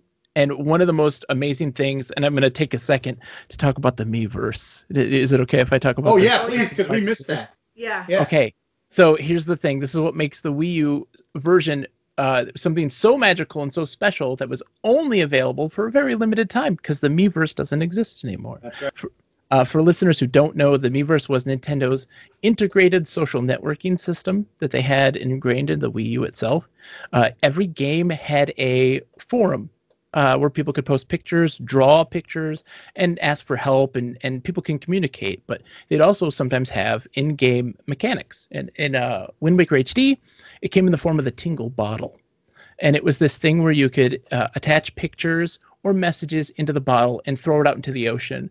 And what that was was posting onto the Miiverse. And when people would do that, you would also see other people's bottles in the game as bottles Yeah. that would wash up on shore. So you would get pictures maybe of a boss that you might have missed for your for your uh, gallery, um, and you could integrate that and just use that one instead of having to go back and take pictures or play another playthrough, which was very nice. But you would get messages from little kids talking about how this is really cool, and people talking about their stories, and some people do like in-character journals that would wash up on shore, and it was such a magical experience That's that you could only get as a Nintendo thing, and it's stupid sometimes. It's very uh, you know, inconvenient sometimes, but it is also incredibly magical and beautiful. Yeah. But uh, I loved it to death, and so I would use, I would take so many pictures and just throw them out to the sea and just see what would happen, and other people would reply and stuff like that. It was very nice. Um, but uh, back onto the uh, the gallery, there is just something really cool about collecting that, taking pictures to to chronicle your journey and have them immortalized in this gallery that you can look back on and look at these enemies that you fought, these characters that you've met, and they have these really cool poses. And it's just uh, it was something uh, what we talked about when sailing and having that be a reflective experience. Yeah. Uh, that's very much the case for this for me is like the most reflective uh, where you go back to that place and you just look, look at all the pictures and you look at all the stuff the statues and and characters that you've met and the stories you learned because it also tells you a little bit about them too which is nice So my character in the game is a lot like me in real life. I, I never take enough pictures of anything, and I I go back and I look and I'm like, is this really all I took a picture of? The hamburger I ate? You got to be kidding me. But that sounds awesome, yeah. And I I, I tell you, I do. I'm I'm kind of sad because that Miiverse thing is gone, right? The Yep, tingle can't do it anymore was deactivated, and I, I even at the time I was playing it, I'm like, boy, I really feel like we're missing out on something here. So that's a shame because that feature is no longer available. Um, but that's nice. Uh, I, I'm learning about all these things I missed. I thought I I thought I did a good job, kind of exploring all this stuff in the game, but I missed the all the pictures, and I didn't know about selfie mode. So I, I certainly missed doing all the bosses, right? I didn't do the beautification thing. And one other thing I want to mention is Josh, you posted a picture, I think the other day, of your last. You were about to end the game, and Link, sorry, Josh, was wearing a mask, yes. and I had to look that up. I'm like, what did he, what was that? So, I, I don't I don't know if we want to talk about it. You you found this mask, right? What? Yes, I found the the hero's mask in the labyrinth. I forget. Yeah. What, I think it's just just just called labyrinth, or is it? I got a specific name. I don't I've heard it was called the Savage Labyrinth. Savage savage Labyrinth. labyrinth yeah 50 floors of pain or something. Go ahead. Yeah, so you have to do the first thirty to get a Triforce piece, uh, and then you can you can bow out at that point. But if you continue on to the bottom, uh, down to fifty, then you can get the hero's mask. And the hero's mask gives you uh, basically puts a life bar at the bottom of the screen for any enemy you're you're fighting. Yeah. so you know how close they are to to going down. Um, I I found the combat in the game to be the best part of the game. yeah. Um, I enjoy combat puzzles versus environmental puzzles. Uh, so the environmental puzzles in Zelda, which I, I associate environmental puzzles with Zelda, uh, especially the dungeons, trying to figure out where you got to go and we got to push what piece here and kind of swing from here to here, that kind of thing. Hit a switch. That I struggle with constantly. But if you put me in a room of enemies, then I can delegate and I can I'll run around in circles and I'll get them all into a big group and then I can just strafe and, and pick off a couple of guys. Uh, and so I found the Savage Labyrinth was is basically just that. Uh, so I just I ran through and just continued doing the, the whole thing and I, I I really enjoyed that and it really prepared me for the final stage for Ganon's castle uh, at the end because that's pretty much all that is. yeah. Yes, yes. G- Going through like each each enemy like the, like each enemy came back to you. yeah. Oh, the main bosses. Yeah, there was a, a bo- they call it a boss rush mode. yeah the boss I, mean, rush I don't know if they call it that. Okay, so let's talk about that uh, briefly. So you mentioned sort of the combat puzzles. Um, I I want this is one of my favorite parts of the game too. So let's talk about uh, our experiences maybe with the main dungeons. Right, this is a huge part of Zelda. As I've played more Zelda games, I realize that these dungeons are like it's like two phases of the same game. Right, there's the dungeons. And there's the Dungeons are the thing in the Zelda. dungeons That's are yeah okay they're the I- they're the thing. And I'm gonna say I'm gonna start and I'm gonna say when you started this game, you were like Don't sell me out. well, I'm just saying you weren't you weren't happy. You weren't like enjoying it as oh, much. Oh yeah. And I wanted and to get to a- I am watching you play and go, what are you talking about? This is great. You go over here, go sail over there, go look for this and that. And like for me, when it was a dungeon time, I'd be like, I don't want to do that. Like I, I'm too scared to do that. I'm gonna go sail. And you, when you got to your first dungeon, you were like, Yeah, Yeah. this is what I'm talking about. So after having come off Ocarina, so I played Ocarina last year for the first time. I want that was that was the one I wanted to play before I played anything after it. I said Ocarina, I got to play to understand everything that comes after it. Mm. So I got off of Ocarina, and I wasn't super thrilled about the dungeons until I reflected on them later. And so when I got into this game, I'm like, I sure hope this is like the dungeons in Ocarina where there's puzzles, there's there's all this stuff that you have to solve and do this stuff. So yeah, I I was very relieved when I got to the first dungeon. It's like, okay, this is what I'm here for. Mhm. This I don't want to talk to old ladies on Windfall Island. Sorry, I I want to be in the dungeon. Wait, you don't want to talk to the gossiping kids? No, Like, come on. That was that was too much too soon. I wanted to. I was hoping to get into the game early, but but yes, I really enjoyed the dungeons. I love the puzzles. Um, I love you know. I, well, I don't want to. I don't want to monopolize this section. So so maybe we'll go to Dean. We haven't heard from Dean for a while. Dean, tell us about your experience with the dungeons or the temples or whatever they're called. Oh well, the GameCube version had dungeons as well, so there's there's one common thing between. Kind Two. of All right. yeah, no, it was uh, you know dungeons. uh, I guess like you, they're always my favorite part of a Zelda because they they they they sort of follow the the usual trope or the usual pattern of you're gonna get a really cool item, and that item is gonna Yes. be uh, the highlight of solving the puzzles in that particular dungeon, and you're gonna sort of unlock new gates throughout the world once you finish, and there's always a fun boss at the end. So th- I mean, they were really cool. I would have actually liked more um, like I said, you know, y- you sort of had that Forsaken Fortress at the beginning, which I wouldn't really consider a dungeon. So there were only like four or five like actual dungeons in this game, which is pretty, uh, you know, a pretty small roster in comparison with some of the other Zelda games I've played. And then the Yeah. Triforce section at the end is longer than the entire game combined, and none of that is is is dungeons. So I would have liked to have seen sort of more uh, varied dungeons. But what I did play was actually really cool, sort of as a counterpart to um, the uh, the Tingle bottle that that John was talking about. Uh, in the GameCube version, you have something called the Tingle Tuner. Hmm. So if you hook up your Game Boy Advance with a Game Boy Link cable to the GameCube, it sort of acted like a a Wii U pad where it showed you the dungeon map, and then Tingle was sort of uh, helping you through solving some of the puzzles. Now I didn't use it the whole way through, but you could also like collect statues, and it was like a whole uh, sort of elaborate add-on that you could also play along with the the Game Boy Advance, which was which is actually really cool. It still works.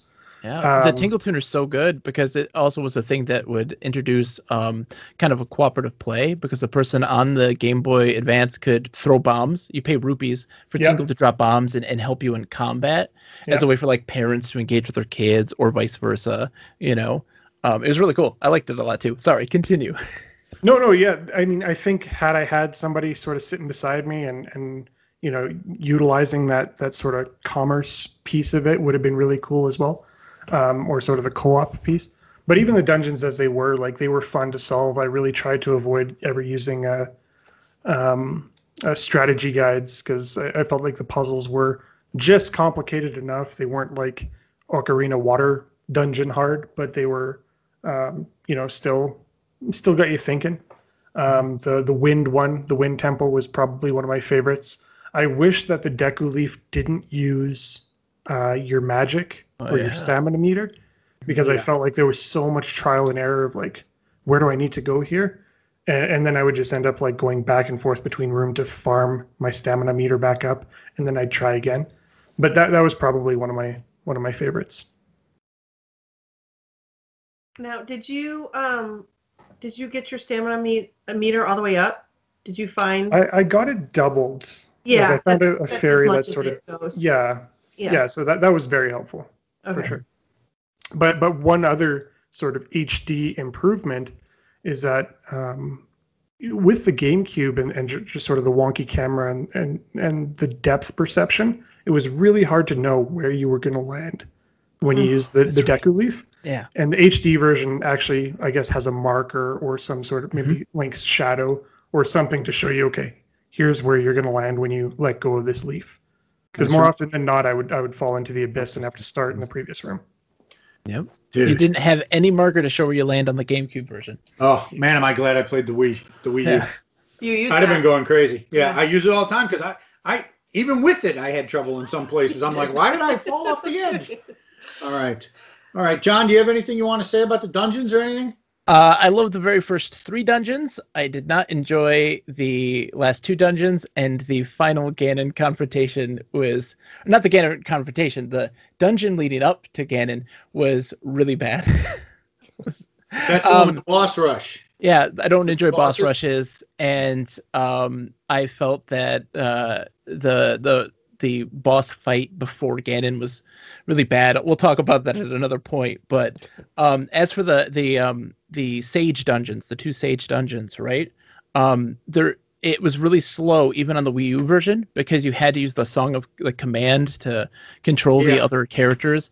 I really wish it was just like hit the right bumper and you know instead of calling them, you just controlled them. Oh, that's a like, good idea. Yeah. Having to stop and do the song, and it's even worse on the the GameCube version because you have to go into your inventory and get your baton because you can't. You Yeah. wouldn't have it with you normally in the dungeon. You wouldn't really need it for anything. Um, and so that was that was tedious. Um, but they're not bad. It's just those were the weaker ones. I felt I didn't enjoy them as much as I did the the first three dungeons that you had, and I also really enjoy um, the non-conventional dungeons. Uh, the like the Forsaken Fortress and stuff like that was actually really interesting. Having used stealth the first time you're in there instead of having to be like you know guns blazing uh, was a lot of fun. Oh yeah, yeah. I want to mention the Forsaken Fortress. The first time I got there, I somehow found, I guess, the critical path through it, and I was very nervous. Melissa was Melissa was like, "Don't worry, don't worry," and I'm like, "Okay, I believe you." I, I I found the critical path through it, and I'm like, I didn't get to explore everything. I didn't. There's more I want to see here. And fortunately, Yeah, Kid Me was one uh, when I played it the first time. That probably took me probably twelve hours. like young me couldn't get through the Forsaken Fortress because I didn't understand stealth mechanics at because you had to sneak. Yeah, yeah. Yeah, and I was like, I don't understand. This is stupid. Um, and I want to point out to Josh's point about the combat being so fantastic, and also to talk about Dean mentioning that the game is incredibly easy. Those two things go hand in hand. This is probably one of the best combats in a Zelda game in general. It gives you so many tools. Um, every item can be like almost every item has a valid uh, like strategy against an enemy, and so they can be used in a variety of different ways. And that's why the game becomes a lot more easy because you had so many tools to use and be expressive in your combat, and it was just so much fun. Nothing was more awesome than finding, uh, you know, the the knight guys. I don't know my Zelda enemies, even though I've played so many of them. The knight guys. Um, Yeah. The Dark Nuts. Darknuts, thank you. Um, and you know, uh, dodging around them and hitting them in the back to expose their armor. yes, Like that. That stuff is so much fun yes. uh, I to agree. be able to do that. And I think that that was just one of the major uh, benefits of its combat system was that it just gave you all of these tools to play. Like when you fight a Stalfos, right? Most of you guys probably just hit it with a sword until its skull fell down, and you hit the skull with your sword, right? Yeah. Yeah, I use the hammer and it kills the skull immediately. Like when you when he, his skull's bopping around, I just use the hammer and it just squashes it Yeah. instead. Instant done. And That's I was right. like, I did that a couple times. Yeah, yeah. that's my, my method of doing that. And like the the Peahats are flying around. You can use your leaf to make them go grounded. You Yes. can use uh, your boomerang to cut off their stuff and then attack them. Or you can just use your arrows. Or you can use the hammer and squash them. Like everything had a method that could be used for it to help you from not having to navigate those menus a million times on the Yeah. GameCube version. Uh, and it's so much fun. But that makes the game easier because they Yeah. gave you so many options and gave you so many tools uh, to succeed. Um, and I loved it to death, though. It is its best feature. The combat is so much fun. And I the did sound, enjoy the combat. the sound when you make a you land a strike, you know, just the little ding, you know, the, the that goes with the music, and it has this this feedback that is so monumental, and it's so much Yeah. fun to do when you just hear a strike when you land a strike on an enemy, and uh, those those audio cues were so much fun. It, had, it gave a rhythm to it that was uniquely its own. Sorry. Yeah, I noted when I was playing it, and you would land multiple strikes in a row. It almost played like a mu- like a. There, there were different pitches. It almost played like a, a musical song. It was like ding ding ding ding ding. I don't know. I, I yeah. I I'll second that. I I really enjoyed the combat in this game, and I was I actually having fun. Like when those knights, whatever you call them, I Oh don't. I man, don't- Darknuts, When yeah. they came along, I'm like, yeah, okay, I can do my little. I'm gonna wait for you, and I'm gonna use the A dodge, and I'm gonna go around behind you, and Yeah. yeah, it was a lot of fun. It was. I, I definitely enjoyed the combat. Did you guys something that I don't think I did? At least I don't remember doing it. That you did, Eric, was you could use your um, hook Mhm. and Yes. steal. Did you Oh. guys steal? Oh, the And stealing. it visually steals it too. It like if you take the belt off of them, the belt's gone off their yeah. Well, it's character. gone, yeah. It's so I cool. noted that. Mhm. That was a lot of fun. So yeah, I'd go up to those guys and I'd steal the butterfly necklaces or the skull The joy pendant. necklaces, and I'd steal some things and I'd do that first, and then I'd attack them. I never noticed that until this playthrough that you actually took it off the model of the character. I never noticed it. Someone pointed it out. I'm like, oh my gosh, that's amazing. It's pretty cool. That's really cool. I didn't realize you could do that at all. So that, Yeah. that's the hook shot then. You just Yeah, hit the it hook again shot, and- No, yeah, not the hook regular shot, hook the shot. grappling hook. Grappling The hook. grappling yeah, hook. grappling. that's Oh it, yeah, not the hook shot. Sorry, the grappling grappling hook. Yeah. I So always- so okay. So how, how do you use the grappling hook as a weapon? Because any is, is that an HD thing? Because anytime No. you use it, you just Lock like on. wail it. It's lock on. You lock on. Yep. Really? Okay. If I'm gonna hit have the to try lock that. on it- Yeah. Okay. It's super. That's fun. cool.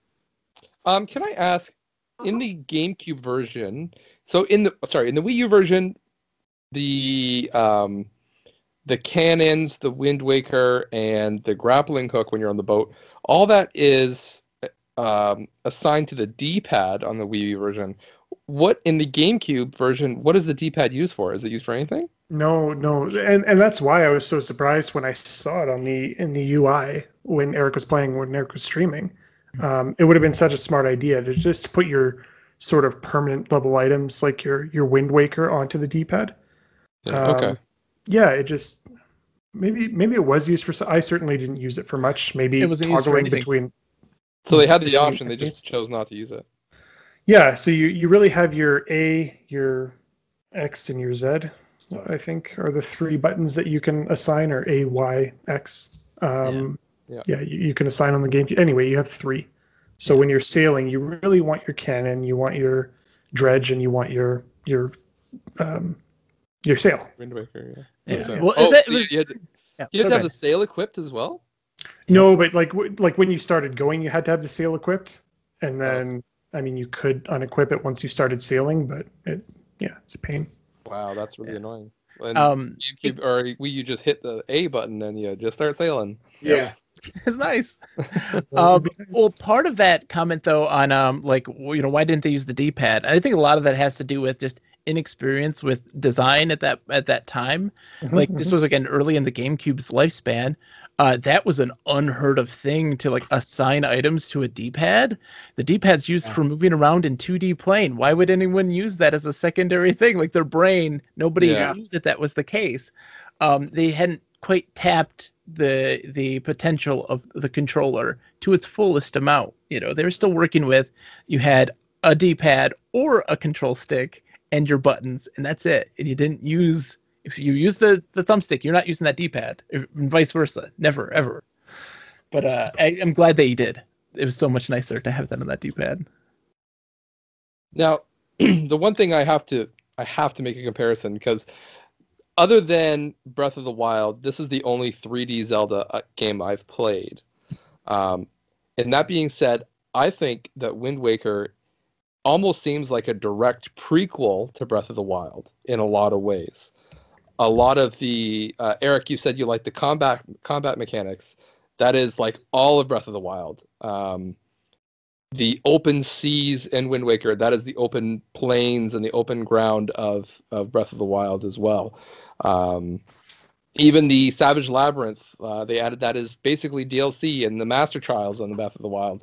So all these things are coming into play.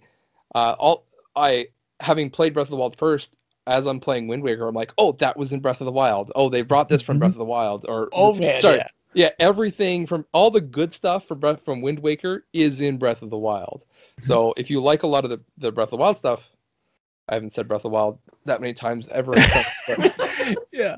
Well, you're gonna find out if you- start playing the other 3D Zelda games, especially the later ones. You're going to find that there are bits and pieces of all of those games Mhm. that are really great, and those are what's in Breath of the Wild. When you play Skyward Sword, you're gonna see a lot of that stuff put into Breath of the Wild, yeah, and all for its better and its and its uh, you know, enhancement of that game. But absolutely, um, which is why uh, I and I don't know if we're going to talk about this, but why I also feel that the movement into Twilight Princess is actually a major step back for the Zelda franchise before they decided to move forward because that was very traditional and nothing was taken from uh, Twilight Princess into Breath of the Wild. um, and it was just very much for the fans and it but for something like wind waker it does so many different things and it's, it's such a very bold game not just in its visual you know its aesthetics it's very much more bold in terms of uh, its sound design its mechanics um, and even its story and and pacing. It's very different than what you would typically get in a zelda game. And what makes wind waker so interesting is just that it is almost a perfect storm of all of these elements together this merging of art and mechanics all together and and in, using art into their game design you know being able to recognize things that you need to utilize in the environment like with the grappling hook and all having these really striking visuals that can help guide you in knowing where you need to go in dungeons and stuff like this. They did a fantastic job with it and it's so amazing. I love it to death. Sorry. Tangent ended. Let's let's can we segue yeah, into let's that? Yeah, let's talk about the graphics. You know, Yeah. uh, this this was different, right? And the cel shading. Mhm. It was a di- it was a disappointment to some people Yes, because they had people- revealed. now, I- Oh, if yeah. you guys remember, or Oh, my yeah. memory of it is, they had shown, and I never, I don't even remember what it was, but they had shown coming off of Ocarina, or maybe even Majora's Mask, Yeah. they had shown a more realistic game hmm at some point, and everybody was like, "Oh my gosh, this is what Zelda is going to look like in the next generation, the Mhm. GameCube generation." hmm And then the game, then they showed it again, and it was all of a sudden it was this cel shaded cartoony uh, graphics, and there was a lot of uh, I don't know what the right word is pushback, yeah, pull back disappointment. from that. um, I hadn't played any Zelda games really, except for maybe even the first one at that point. I don't, so I didn't have an opinion. What What were your guys' opinions? And you, John, you mentioned you thought that the graphics were a necessity to telling this story. So- Mhm. What, tell us about this cel shaded. What what happened? Oh my goodness! So people got really mad. They saw a cutscene, uh, a, like a pre-rendered cutscene showing the graphical prowess of the GameCube. Uh, it's nothing more different than, you know, all these different technical demos that they showed at the time. This was in 2000 uh, when they showed this off, and uh, people wanted that, which is why we got um, Twilight Princess in the first place. Is very much a we're sorry, all you mad people. We'll make a game for you. And Mhm. here's Twilight Princess. It's the most traditional Zelda. It's very, very plain and uh, and dark and gritty.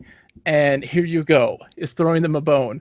But Uh-huh. people were very angry about it because this was uh, during the height of um, uh, the media and advertising telling you what is cool and what's Yeah. awesome. You want edgy. You want no girls allowed, no kids allowed. Games are for for men. You know. Uh-huh. And so it had this massive toxic masculinity that's just running rampant. And this environment, the internet, of course, is now becoming a major force at this point.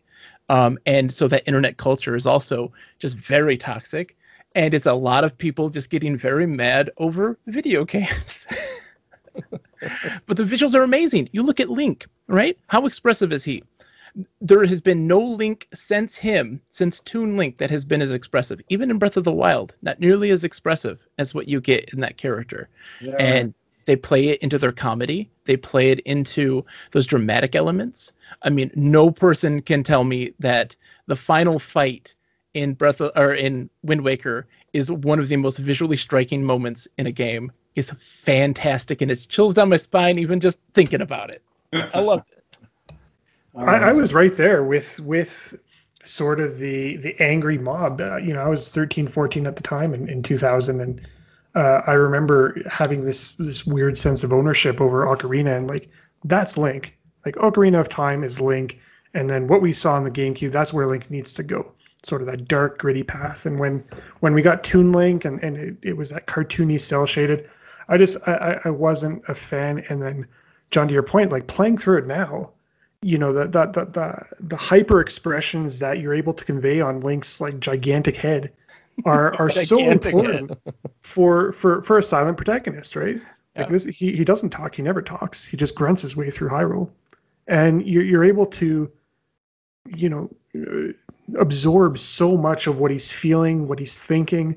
You're able to, um, you know, understand the comedy that the game designers are trying to get across, all through these facial expressions with his gigantic eyeballs and tiny nose and mouth. Like there, there's not a lot of detail there, but there's a lot of expression, and I think that was, you know, a huge. I don't want to say it's a selling point, but having played it now, it was a huge standout um, sort of effect that that made the game experience that much better. One of the things that they did that they very much highlighted when that game had come out was like, hey, when there's something important in an area, Link's eyes are looking at it. When you've locked onto something, or if you you have a the little reticle over something, Link is looking at it, and his head is turning, his eyes are looking at it, and you can see those things. And so they're very much like, look at this, because that wasn't a common thing at that time. Uh, having these visual cues that the protagonist is even giving the player on, look at this thing, it is very important Mm. uh, and like in magazines and in interviews that was like one of the things that they constantly mentioned was we're using the art to also help players mechanically understand what they need to do and to draw their attention to places uh, and that was a big deal it was a big deal at the time For sure. So do you but think it's- uh, uh, sorry, go ahead, Eric. I was just going to ask. I mean, do you think? Why do you think they chose this art style? Was it for those reasons, the the expressiveness or these these gameplay hints? I mean, because they made a conscious choice, right? They had ta turned 180 degrees. We say it turned 180 degrees and i don't think that's actually very the ca- much the case at all much to the aggravation of those people who still cling to that idea that uh, that zelda has always been dark and gritty. Uh, you look at the npc characters in ocarina of time and in majora's mask and you look at the characters the npcs in wind waker they actually are still designed very similarly in terms of their art uh, and their proportions. They're always this very exaggerated and almost caricature um, style and uh, so those things have always been there in Zelda, and all this wanted to do was create a more uh, dynamic and artistic representation of this. Um, Nintendo took something incredibly uh, important from one of their competitors, uh, from Sega in particular, um, that Sega in the 32-bit era, and uh, as well as on the Dreamcast, so the Sega Saturn, the Dreamcast, they really had a major emphasis on art design as well as music, um, kind of uh, integrated into their mechanics. And you can see that from the GameCube era on, Nintendo very much was like, we are really making a major focus to try very different visual styles, to really um, push art, to push music and sound, and put those into those mechanics and do something very different. You know, Nintendo, they're like, if I can't do something different, I'm not going to do it. Mhm. And so with Wind Waker, it's very much like one of those moments where they're starting to really push this idea that you can have this major amalgamation of all these different things to work towards the benefit of helping a player. And I think is so important. It was so important, but that's just me. You, no, you got to Dean? figure it really, really helped play into, um, you, you know, some of the mechanics that the game introduces. Like when you talk about the draw distance, like this game has incredible draw distance on the GameCube. Like you can see islands that are like three squares away. Oh, They're Oh, just yeah. silhouettes, Yeah. but it's cel shaded, right? There's not a ton of detail, but there's still so much happening around you with, like I said, the seagulls flying by and the barrels popping up with the rupees and oh yeah. the The waves and everything. I The yeah, weather? the rain, weather? yeah, the weather effects. Like it, I, I'm sure that if the game was running on an engine like Twilight Princess and still trying to generate those off in the distance, uh, you know, attract points that that to try and guide you there, you know, the, the hardware limitations would hit a point where it just couldn't do that. So I'm sure that the the aesthetic, although cartoony, uh, really helped play into a lot of uh, what they were trying to do as well. I want to mention constellations. I'm just throwing out. there. I don't know if Yes. looked in the night sky. There are actually Earth. I don't think this is on purpose, but I recognized a few Earth constellations like the Dipper. Big, I forget which one. Orion was in there. Orion. I don't know how mhm. many others. Maybe all twelve of the major. How Whatever they nice. are. How nice Huh? is that? How nice was is great. that? I love I took when they do that of them. stuff. I took pictures. I'm like, oh, I got a clear shot. This is beautiful. Okay, I, I wanted to go back to Josh. Josh, uh, any comments about the the graphics or anything like that? Uh, I wasn't in uh, in a uh, North American uh, country when this was released, so I was uh, not even aware of the GameCube or Zelda being. I didn't know the controversy or anything like that, so I didn't really care. They, when when I did see the game, I was like, oh, that looks kind of cool. Like how many years, dec- like a decade later, when I finally saw it, I'm like, oh, looks cool. Yeah. I wasn't into I wasn't into Zelda at that point at all anyway, so I didn't really care. Um, but playing the game, the graphics or the, the the art style is like the the the smallest thing that I notice. Really, yes. it doesn't it doesn't affect my opinion of the game one way or the other. Uh, other than saying I like the game, but it it wouldn't make me dislike the game because of an art style. Um, so as far as controversy, uh, there are other things that that I hold more important than what a game n- looks like for the Sure. most part. You want it to play nice. That's yeah. yeah. You want the controls to work. You know. I'll say this: the graphics, the art style they chose, um, ended up being really great for an HD re-release. Oh yeah, uh, great. because it doesn't look aged. Nope. Uh, and the HD is just the first time I saw this game in HD, I'm like, this is gorgeous. This Yeah, this game really did a great job of, it really pops. of Yeah. mer- moving into HD. Um, okay, Okay. you want? I want to talk about music. Yeah, let's talk about. I mean, go, with graphics goes music, right? There, it's It's Zelda. There's always good music, right? is Oh, good yeah. music. You know, You guys want? Yeah. there's there's the you know when you find an item. Oh, know, that's song, classic, is, yeah. You know, classic. But you know, what about like other music, or are there any like favorite music parts of you know different islands, or when you're sailing, or whatever? Um, Josh, you want to tell us what you thought of the music? I I really like the music. Um, I like how the music really adds to the atmosphere of the game. Um, my one of my favorite additions is when you're play when you're especially when you're sailing at night. There is no music, so Mhm. it's it's that absence. Uh, you feel alone. Uh, you can't even really see the silhouettes of the islands, like we were saying. You really feel al- alone in in this uh, giant seascape. Um, so that was really interesting really interesting and the my favorite mu- music overall i think is in uh, hyrule castle i think yeah.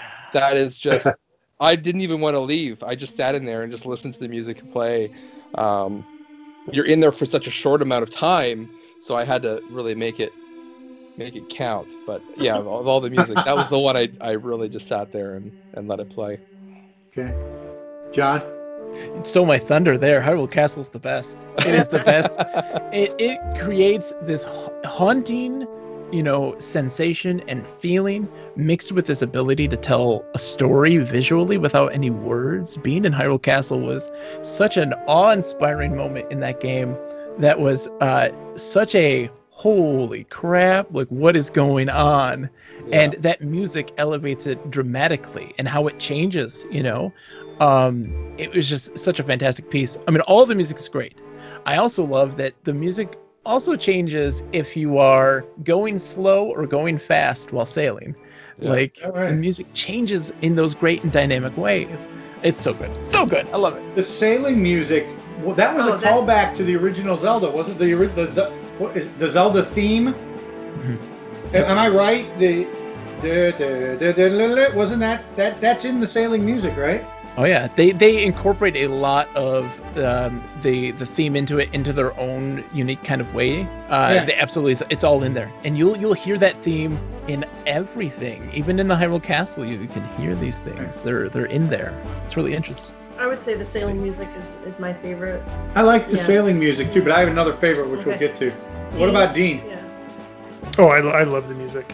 Um, you know, I, I can't play a lick of anything. I don't know music theory. I don't know much about music at all, but I can tell just from like the instruments that they use, even without knowing that this is a Zelda game, there was so much that felt like Zelda.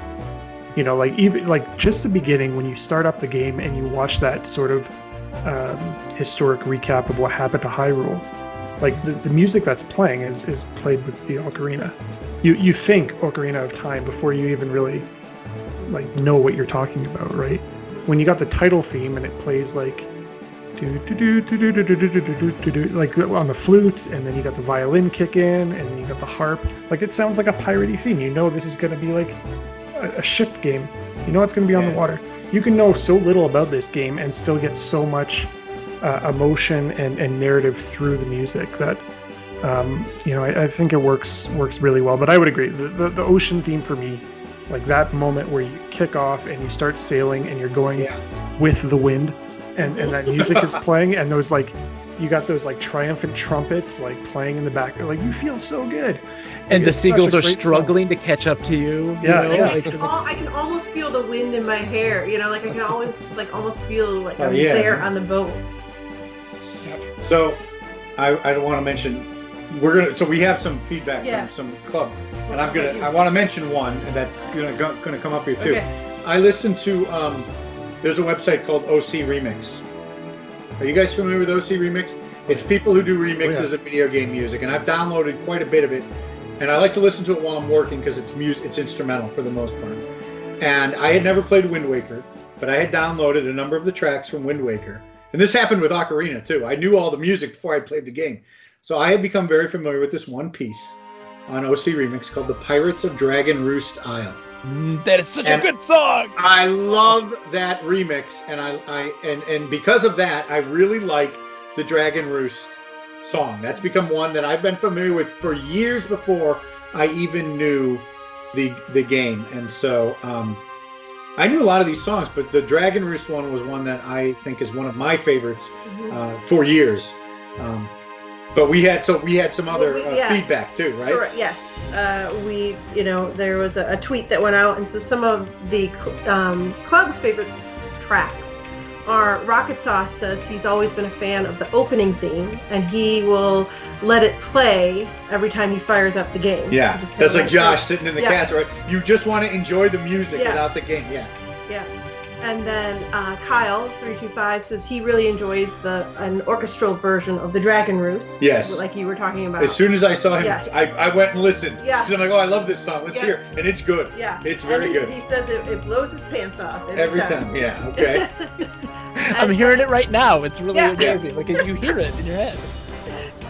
And then Red McKnight enjoys uh, the title music from I guess E3. It, it actually didn't make it into the final game, but he um, likes it harkens back to uh, Link to the Past. I wonder if that's available He somewhere. I'll have to look that, up. Mhm. Yeah, I'll have to look that one up. So yeah, good good music, Yes. right? The game. Every- yes. And even Forsaken Fortress, which I couldn't. It's like what four notes. Yes. And I couldn't Yeah. think of what it is. Doom, doom, doom, doom. Yep. Whatever. And it, it just stuck in my head for like an hour. Yep.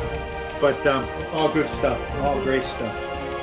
All right. Uh, so you know, we kind of talked a little bit about the release and the reaction to it. You know, especially due to the uh, cel shading. Um, but um, I guess there's also maybe some reviews that were out there.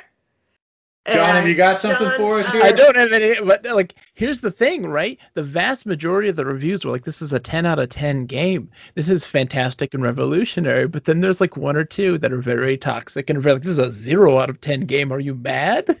Um, but they're the minority, and they're such a vocal minority. It makes you wonder. You know, was that outrage even necessary or even real? And it absolutely was but it doesn't feel like it when you just look at the reviews. User reviews are very different. Mhm, Okay. mhm. Okay. Did you want to do um did you want to do your game now? Yes. Let's do it. Okay, folks, listen, I'm a guest on this podcast here. This is my first time doing so. Hi, everyone. Uh, and this is like being, me being a guest at a house party here. I have to bring mm-hmm. myself a wonderful quiche. I brought you guys a delicious and delectable game here. It's really quick. All right. I'm going to present to you a user review that I plucked from Metacritic. All right. And you're going to have to tell me there's no no score. We're not keeping score. There's no winners here, but you're going to have to tell me. We're all Whether- winners, John. We're all winners. Exactly. was gonna we're all There's losers. no winners Okay, here, right. only losers. Only losers. We're all losers. It's okay. Um, you have to tell me: is this a review of Wind Waker or Wind Waker HD? It doesn't matter, you know. Um, or is this a review of something else? Okay, Okay. you guys ready? Yeah. Yes. All right. The most overrated game in the series, so overrated that those who are neutral or negative about the game will be offended and humiliated by many. Although the gray mass believes only the majority, only a few dare to say that the game is not good. Is that Wind Waker or something else? I, I might think of a few games that that could be from, but uh, I'm gonna say something else. Yeah, th- this review is saying it's a, a highly overrated game, and I've never known Wind Waker to be overrated. So I'm going to say this is from something else, and I might even hazard a guess as to what it is. But uh, go ahead, Josh or Dean. I'm gonna say it's Wind Waker, just to be just to be counter. He's, he's edging his bets, right? Yeah. Yeah, you know, I'm going to say it's something else as well. what what game did you think it would be if you were going to say something else? You had an idea, so what what uh I do. Yeah, I have an idea. what do you think? I, I, I'd say you know one of the one of the games that people like to be the most contrarian on, that's often claimed as the best in the series, is Final Fantasy VII. That was mine. Oh, Yeah. uh, it is something else, and it is Sonic Adventure 2 Battle. That reviews is by Silver 1995. Interesting. All right, are you guys ready Yeah. here? Yeah. All right. While the game has some minor pacing and audio problems, the brave new art style, tightly evolved gameplay, and humorous story take the famous series in a bright new direction. There's no way somebody can bash the audio in this game. Yeah, I'm, I'm going to say this is not Wind Waker. that that's the only thing too that kind of gets me because it says it said something bad about. The Well, it said humorous, and I didn't find Wind Waker to be humorous. Yeah. I'm going to say something else also. Good, Josh. Josh, what you got? I'm sticking with Wind Waker. It's Wind Waker. It's Wind Waker. Yeah. Oh, Game something- Revolution was the site that reviewed Wind Waker and said that about it. Oh, wow. It was a critic. Oh, okay. yeah, it was a critic that said oh, that. wow. Wow, I know, right? We're not going to trust them. All right. In terms of what is an offer for a veteran gamer or someone who is familiar with the franchise, you will find this is a lacking option with not a lot of change, variation, or improvements. Motion control issues hamper the experience for anyone going for a full completion, and the rest of what you will see will remind you of a Wii game from 2007. As a family game, Blank offers a serviceable experience for your children and nothing else. Well, it's definitely not the GameCube version. I could say that. Yeah, they must be Yeah. talking about the Wii U version, but I don't remember there being a lot of. Well, Was there that's most- so there was one There's a lot of motion controls cool. in Wind Waker HD. Absolutely. There is. I would can, say I turned them because on. Yeah, like the arrows. I had And trouble you with the. also, at first, it had you know motion controls in the controller, and you had to turn that off. I turned it off. Yeah, and I so forgot I am going to say that's Wind Waker. I think that's Wind Waker. What about everybody else? What do you think? I don't know. No. I'm gonna say something else. All right. You're well, gonna be the what? lone. I'm gonna always say something else. All right, I'm going to say. It's a- Okay. It is something else. That is Oh, wow. Cooking Mama Cookstar for the Switch. Cooking Mama. um, the the motion controls in Wind Waker are fantastic, and I use them exclusively, and they are the best. Really? That's just my that's my state. That's my stance. Okay. All right. All right, guys, get ready.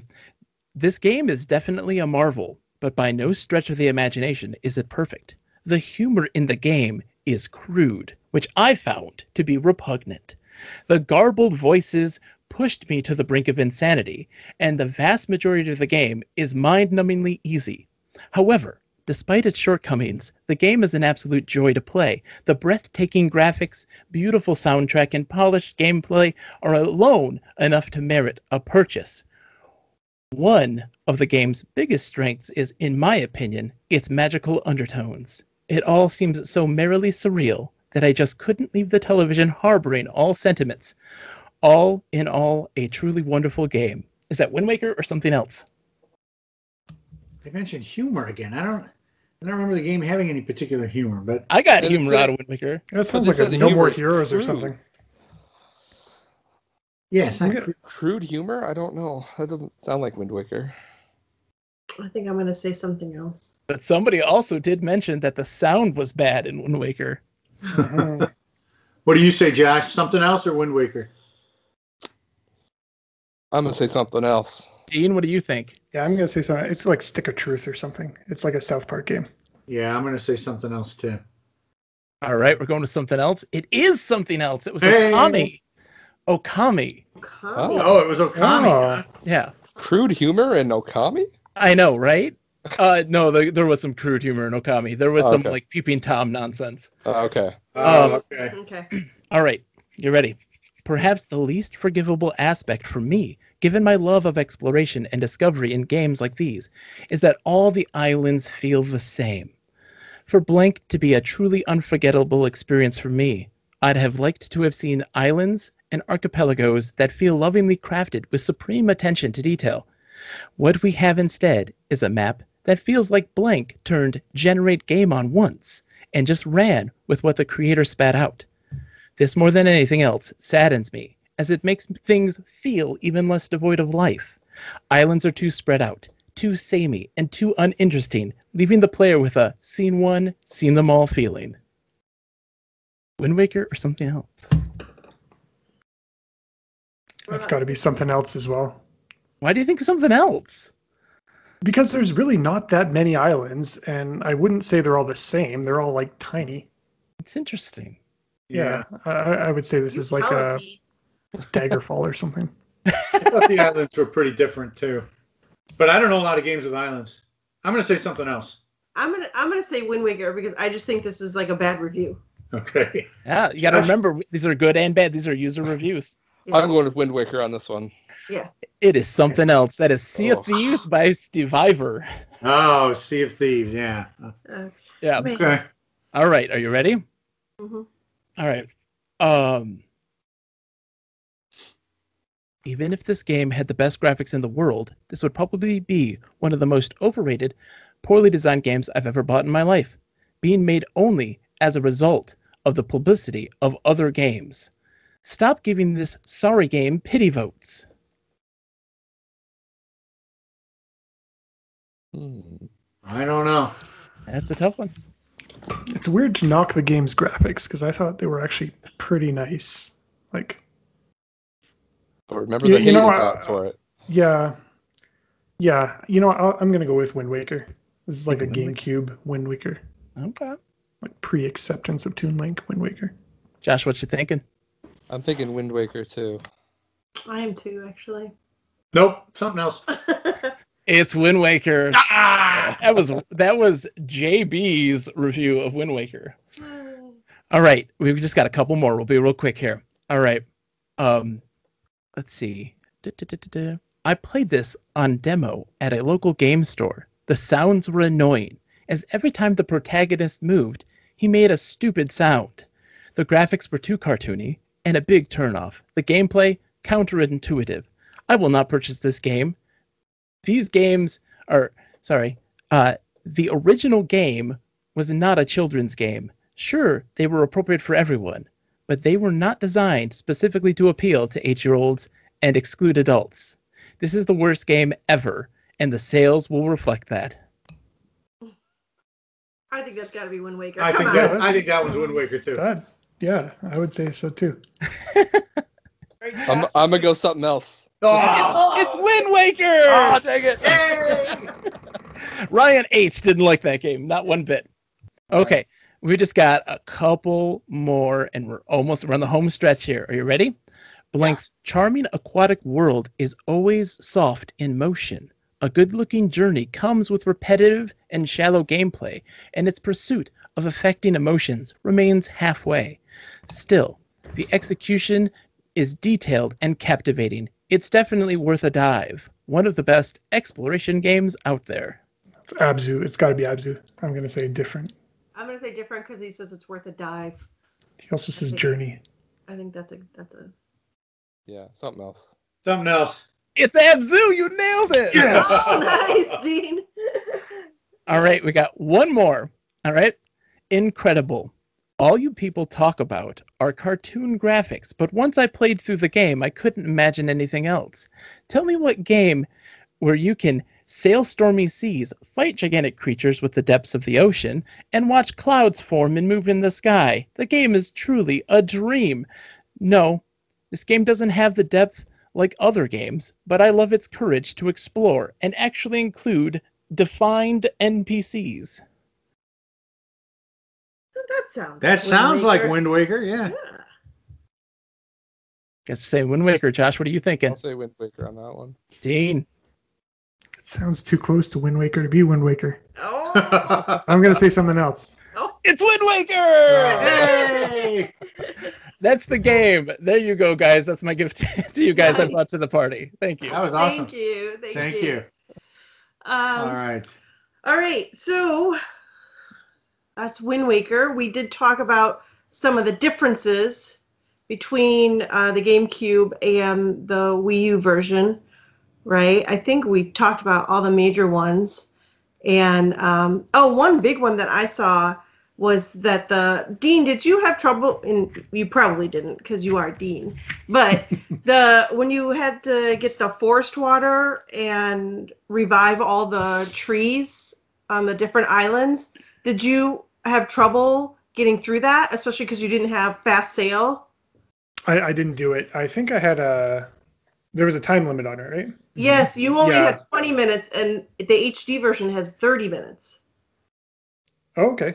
HD And gets a- everything. And a fast sail. Yeah. Okay. Yeah, and Yeah. the fast sail, yeah. Even No, I I got it the first I time. didn't do it. Okay. What does that give you? Because you have to go to like every Korok in in.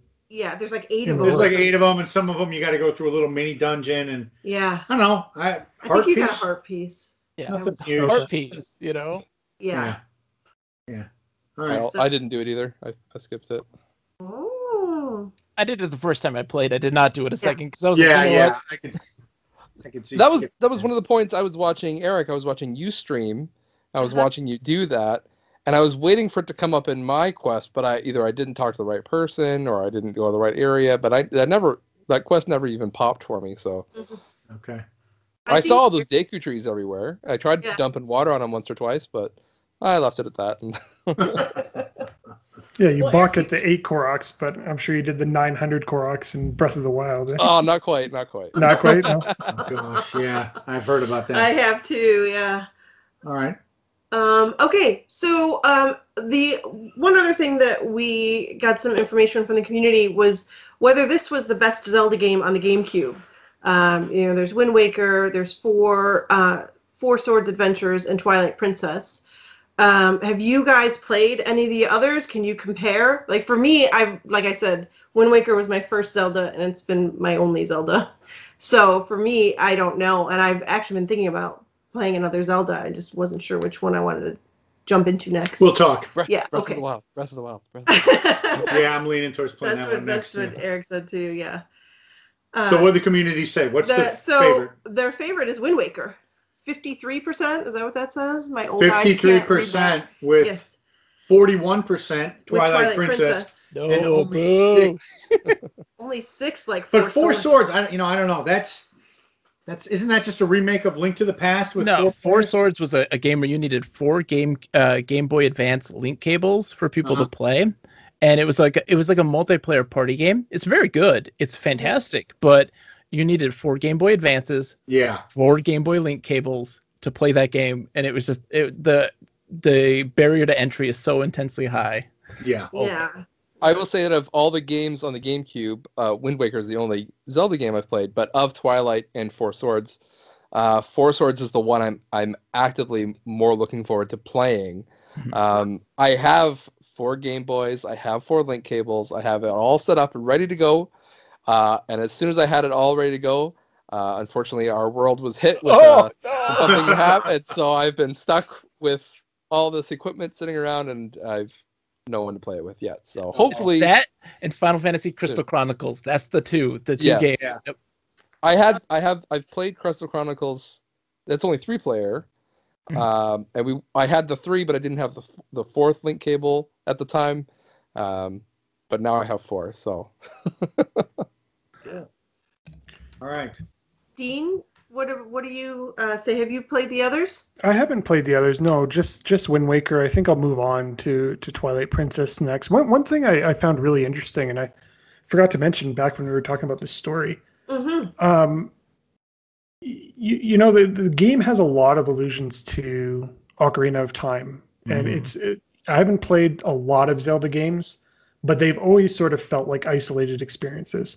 And this is really like the first time that continuity from another game uh, that I've experienced. That continuity from another game has sort of trickled into uh, this game, even though they're very disparate art styles. You go to, um, you know, Hyrule Castle, you see uh, Zelda, you see the paintings on the walls, you see Hyrule from Ocarina of Time, um, and there's there's a lot of, uh, you know, the discussions about the Zora becoming the uh, Rito. What Mhm. what are the flying Yeah, Ritos? Ritos. Rito, yeah. Yeah. yeah so the zora became those and uh, you know hyrule is actually underwater and it, it just sort of added that sort of cohesive element that i hadn't experienced in a previous zelda game and i'm really curious i, I do have hyrule historia i haven't read through it all but uh, i know there are some some actual continuity timelines that sort of branch off and i'd be really curious to see what sort of chronology i should play to sort of follow that through um, I, I just found So- it kind of interesting. So as soon as I finished this game, I looked up. I haven't cracked the sea. I mean, I've never looked at Hyrule Historia, but I have it. And as soon as I finished this game, I cracked open Hyrule Historia to check out the timelines because I was curious about that exact same thing. And uh, we don't need to get into it too deeply, but I, I will summarize a few things, and maybe maybe John has some things to say about it. Ocarina of Time is a and this is one of the reasons I felt not only from a gameplay perspective in its release, but it turns out that Ocarina of Time is somewhat of a pivotal game in the timelines. And you're absolutely right. The timelines have fractured around the events of Ocarina. I think it's fair to say. And there are multiple timelines that sp- spawn from that. And Wind Waker is one of them. And I think, if I'm not mistaken, there are no games on that timeline between Ocarina and and Wind Waker. There are some that follow it, um, that maybe are obvious because they look like Wind Waker, and I guess I'm referring to the DS games. Um, but I, I don't know how we want to get into this, but I'll I'll I'll lay I'll leave it there. I'll leave it there as uh, Hyrule Historia does document some of these things. Ocarina is a predecessor to Wind Waker, um, and there are multiple timelines, and uh, it's pretty interesting. And it's interesting to me because I was I thought that when Wind Waker came out, they hadn't really settled on these timelines. And it wasn't until they were doing Hyrule Historia that they kind of, if you'll forgive my phrasing, uh, hacked together a timeline that made sense based on what they had already done. Um, but but yeah, I it's interesting, and I would say anybody who's really curious about it, go ahead and look at Hyrule Historia because I think it will uh, explain some things. So Yeah. I'm a No, Zelda, Zelda newbie. So John, do you have any the, other? the comments? timeline is a mess. Um, I don't think anybody should ever fixate on the timeline in general. Um, and Wind Waker is the one that really made people be like, maybe it's all connected and there is a timeline. And Nintendo had no intention of there being one, and they put that together because fans, that's all they could ever talk about now. That's the thing that all they do is like, well, what when does this take place? What, what, what point does this? And it's like, no, they're telling self-contained stories, just like like a legend changing over time. Like, uh, but the Hyrule Historia is great for art and great for kind of the what if. You know, it it kind of is a nice little. It's very fun. I have it as well. It's really great. Um, but don't don't run the timeline game. It's a it is a mess to try to do, and it is not an enjoyable experience. You're just like I'm so confused. I don't know what they're talking about. Oh, so now there's two timelines where it's Kid Link from Ocarina and Adult Link from Ocarina. What if they went off and did two different things? And oh, well that branches off into these five other things. And what happens if he failed in this situation? Then that would be this game. What if he succeeds though? Then there's this one. Like That's no. right. Yes. Right. Well, no, that's good to know because that that that would probably be the only other influence of, of the next game I play. So I think I'll stick with uh, chronologically as, as a release Yeah. order rather than try The- to follow timelines. But like you said, like the the nomenclature Legend of Zelda sort of Mm-hmm. indicates that it's it's a story that can be told an infinite number of ways, and that's just what you're playing is just a different rendition of that same tale. So it was interesting to see the tie-in sort of almost um, you know explicitly exhibited in the game. Yeah, Uh, there will be so- there will be nods to other games, and there is in all of them. There was always these little nods and, and hints to to something else being there, but it's not necessary, and it's not going to give you any revelations that are going to in somehow enlighten you and your experience looking back at the previous games or looking forward into future games. It doesn't do any of those things, but it's it's fun to to to piece those things together for some people, but it's not necessary, not even slightly. It's a mess. So I, I do want to mention one thing about this, and I am again a Zelda lore newbie, and I don't remember Link to the Past very well. Um, but I played Ocarina last year, and I played this one, and it seems to me that there there's a maybe this is stating the obvious. There is a Triforce. There are three components to it: the power, the wisdom, and the courage. And we have our three main characters in every game: Ganon, Zelda, and Link. And they each are always tied to a specific piece of the Triforce. And so, really, these games are about our three characters. And Ganon and Zelda and Link. and Really, if you asked me after playing this game, these games should be called The Legend of Zelda, Ganon, and Link. Because Yep. they're all three. they're- it's a tri. It's a. It's Mhm. the three of them. They're It's the always Triforce, right? it's the Triforce. And I know even going back to the original NES game, that was one of the what are people what's this Triforce? There's only one. You're only getting together the pieces of courage or something. Where are the other two? And I know one of them is mentioned, but one of them isn't even mentioned. But but um that's really what ties these games together, right? Is these three characters, these three pieces of the Triforce. At least that's the way it seems playing these last two games. Absolutely. I don't know how it'll go from there. You nailed it. You nailed it 100%. And you should expect that going forward because that's Okay. very much what it really is just about is those three characters and how they work together, how they're they're intertwined throughout this legend, right? Throughout all these legends. Yeah, yeah. And Okay. uh can we take a second though to talk just about how amazing Ganon is in this game? He is the best Ganon out of all the Zeldas. I was gonna say this is my favorite rendition of Ganon that I've pl- have seen or played. He's so emotional and he has he has great motivation. You feel sorry for him. You feel bad for him about why he did the things that he did. You care about it, but you also know that he is a, a horrible human being. He's even like in uh, I mean spoilers for folks I guess in the very final fight. He's like I'm not going to kill you. Like, I'm not Yeah. that person. I just want the Triforce so that I can make my people have a beautiful place to live, you know, and restore these things. But he is an evil guy and but that final confrontation is legitimately one of the best uh, probably the best of all the zeldas. Um just Okay. just how that felt visually and those characters in that way. I have to talk about that ending so much because it's so good and i love ganon so much in this. I go crazy about it because it's such a striking visual like just cinematically they do so great. I love it. Sorry. Okay. No, no, no. So I mean, now's the time. Okay, so Yeah. it's final thoughts time. Right, so final thoughts. So, um, Josh, you want to tell us any what your overall final thoughts are? So when I started the game, I think I was feeling a bit like Eric. I wasn't really enjoying it. I think the game really just kind of threw a lot at you and expected you to sort it out as you went. Um, so I think I just felt really overwhelmed for the Yeah. first couple hours um, with uh, with you could you could see all this stuff, but you just kind of oh I have to remember that. I'll have to remember that. I'll have to remember that. Or here's a new thing. We'll, we'll put this in somewhere and oh, oh, okay, remember this, and then come back later. And uh, it was just a lot. And so I think if you can get past that, this is my opinion, but if I think if you can if you can push through and you can start to sh- sort uh, or sort out like what you need from what you don't need. Uh, not everything is mandatory. You don't have to take all the pictures. You don't have to do the trading quest. You don't have to do the mini games. You don't have to do a lot of the stuff that you you. At first, I felt I had to do. Same with like the sliding puzzle. I sat there for a good hour trying to figure it out, and finally, I just looked at the guide and said, "Oh, you're just gonna get some money. I don't need to do this." I walk away. Yeah. I was getting frustrated. I was not enjoying myself.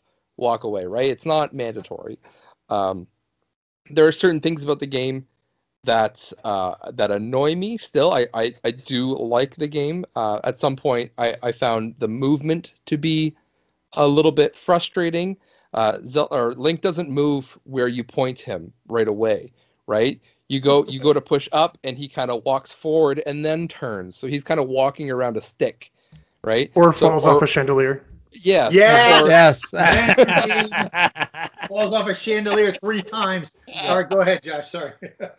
and, and sometimes the game doesn't remind you of, of of mechanics that you need to remember to get through certain areas. In terms of uh, of, of the chandeliers, uh, I didn't learn that you could climb up and down ropes until the final dungeon. oh yeah yeah. Um, I didn't know I could jump the boat until pretty much the last bit of the game Yeah. um you know just little things like that like it- i could it, it holds your hand in some areas. If you go into a room, you, you get an A button, an A prompt, you push it, and then someone comes and tells you, this is what you need to do in this room. And then other times you're just you're stuck and you have no idea what to do.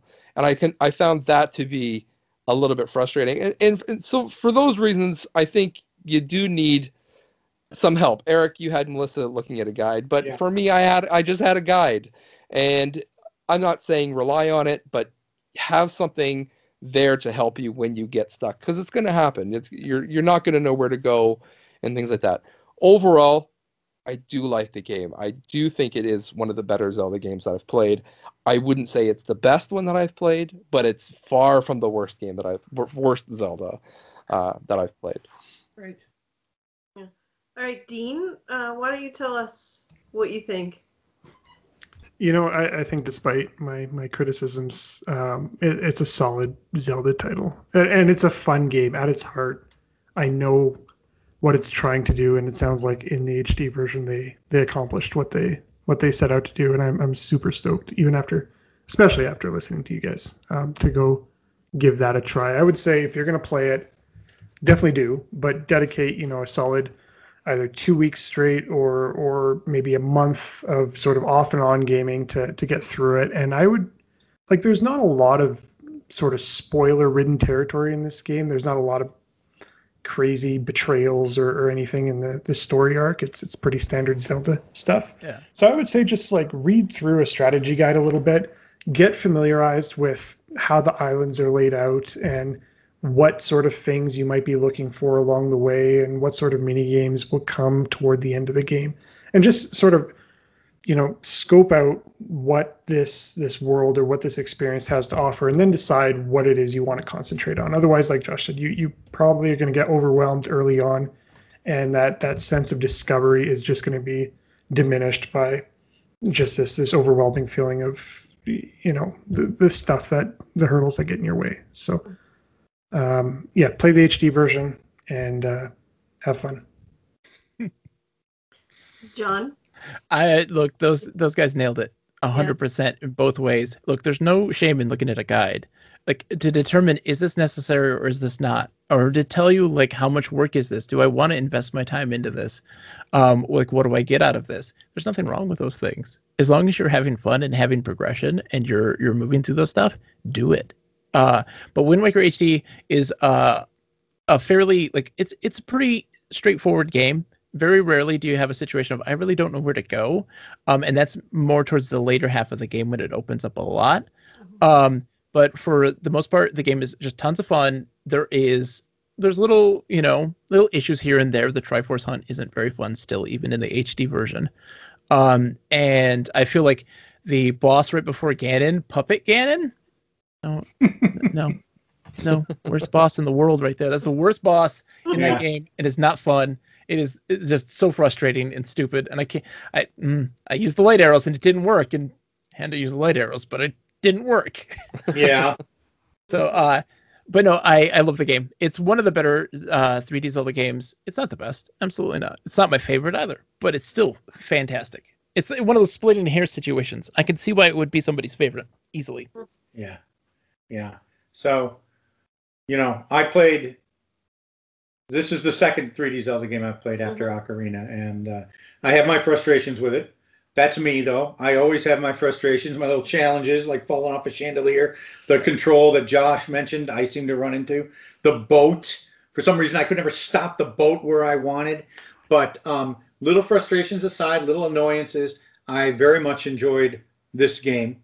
Um, I liked the exploration. I thought that was great.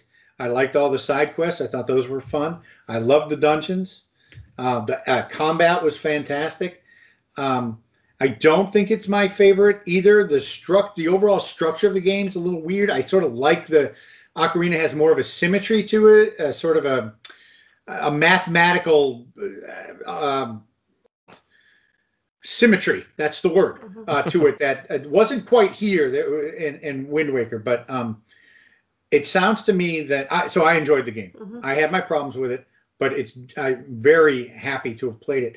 And I would, after this discussion, I would think that if anybody had any problems with this game, and they had played the GameCube version to give the HD version a try because the sailing and the uh, quality of life improvements are significant and and I think probably will could in many cases change your your outlook of, of this uh, pun intended. Oh, it's outset. Ah, I'm an idiot. Oh, anyway, uh, it's out. There's, there's an island called Outset Island. Anyway, uh, so I blew that. So we'll edit that out. Um, it might change your outlook on this game just by playing the HD version. yeah. Yeah, Yeah. very much. I agree with you there. 100%. Yeah. All right. Well, um, I guess that's uh, that's kind of it for uh, our Wind Waker podcast. All right. Um, this has been the Cartridge Club Game of the Month uh, for April. May's game is a special selection from the Old S Retro Gamer. As a donation perk during our charity stream last December, he got to choose our May game, which is ActRaiser for the SNES, or SNES, as some people like to say. I think that's frowned upon. No, Super I- everybody says SNES, and I'm like, you're all crazy. then in June, we're going to be playing Cuphead, and we get to announce We're announcing it. July Game of the Month. Do you want to do the honors? Sure. The July game of the month will be Super Mario Galaxy Oh, for the yeah. Wii. And now Oh. available on the Switch. Another, um, I think, well, I've, I haven't played it, Yes. but another really, I think, well received Wii game. So be sure to join us uh, for all of those games Mhm. in the next few months. Yes. Um, again, if you'd like to get involved with the club, I'd encourage you to follow us on Twitter at Cartridge Club NA. You can also visit our Discord for all kinds of discussion about past, present, and future games of the month. There's also the Cartridge Club forums at cartridgeclub.org and the Facebook community and group pages. To those of you interested in supporting the club beyond a review on the podcast app of your choice, I'd like to mention that the club is entirely funded by pledges made from members of our community.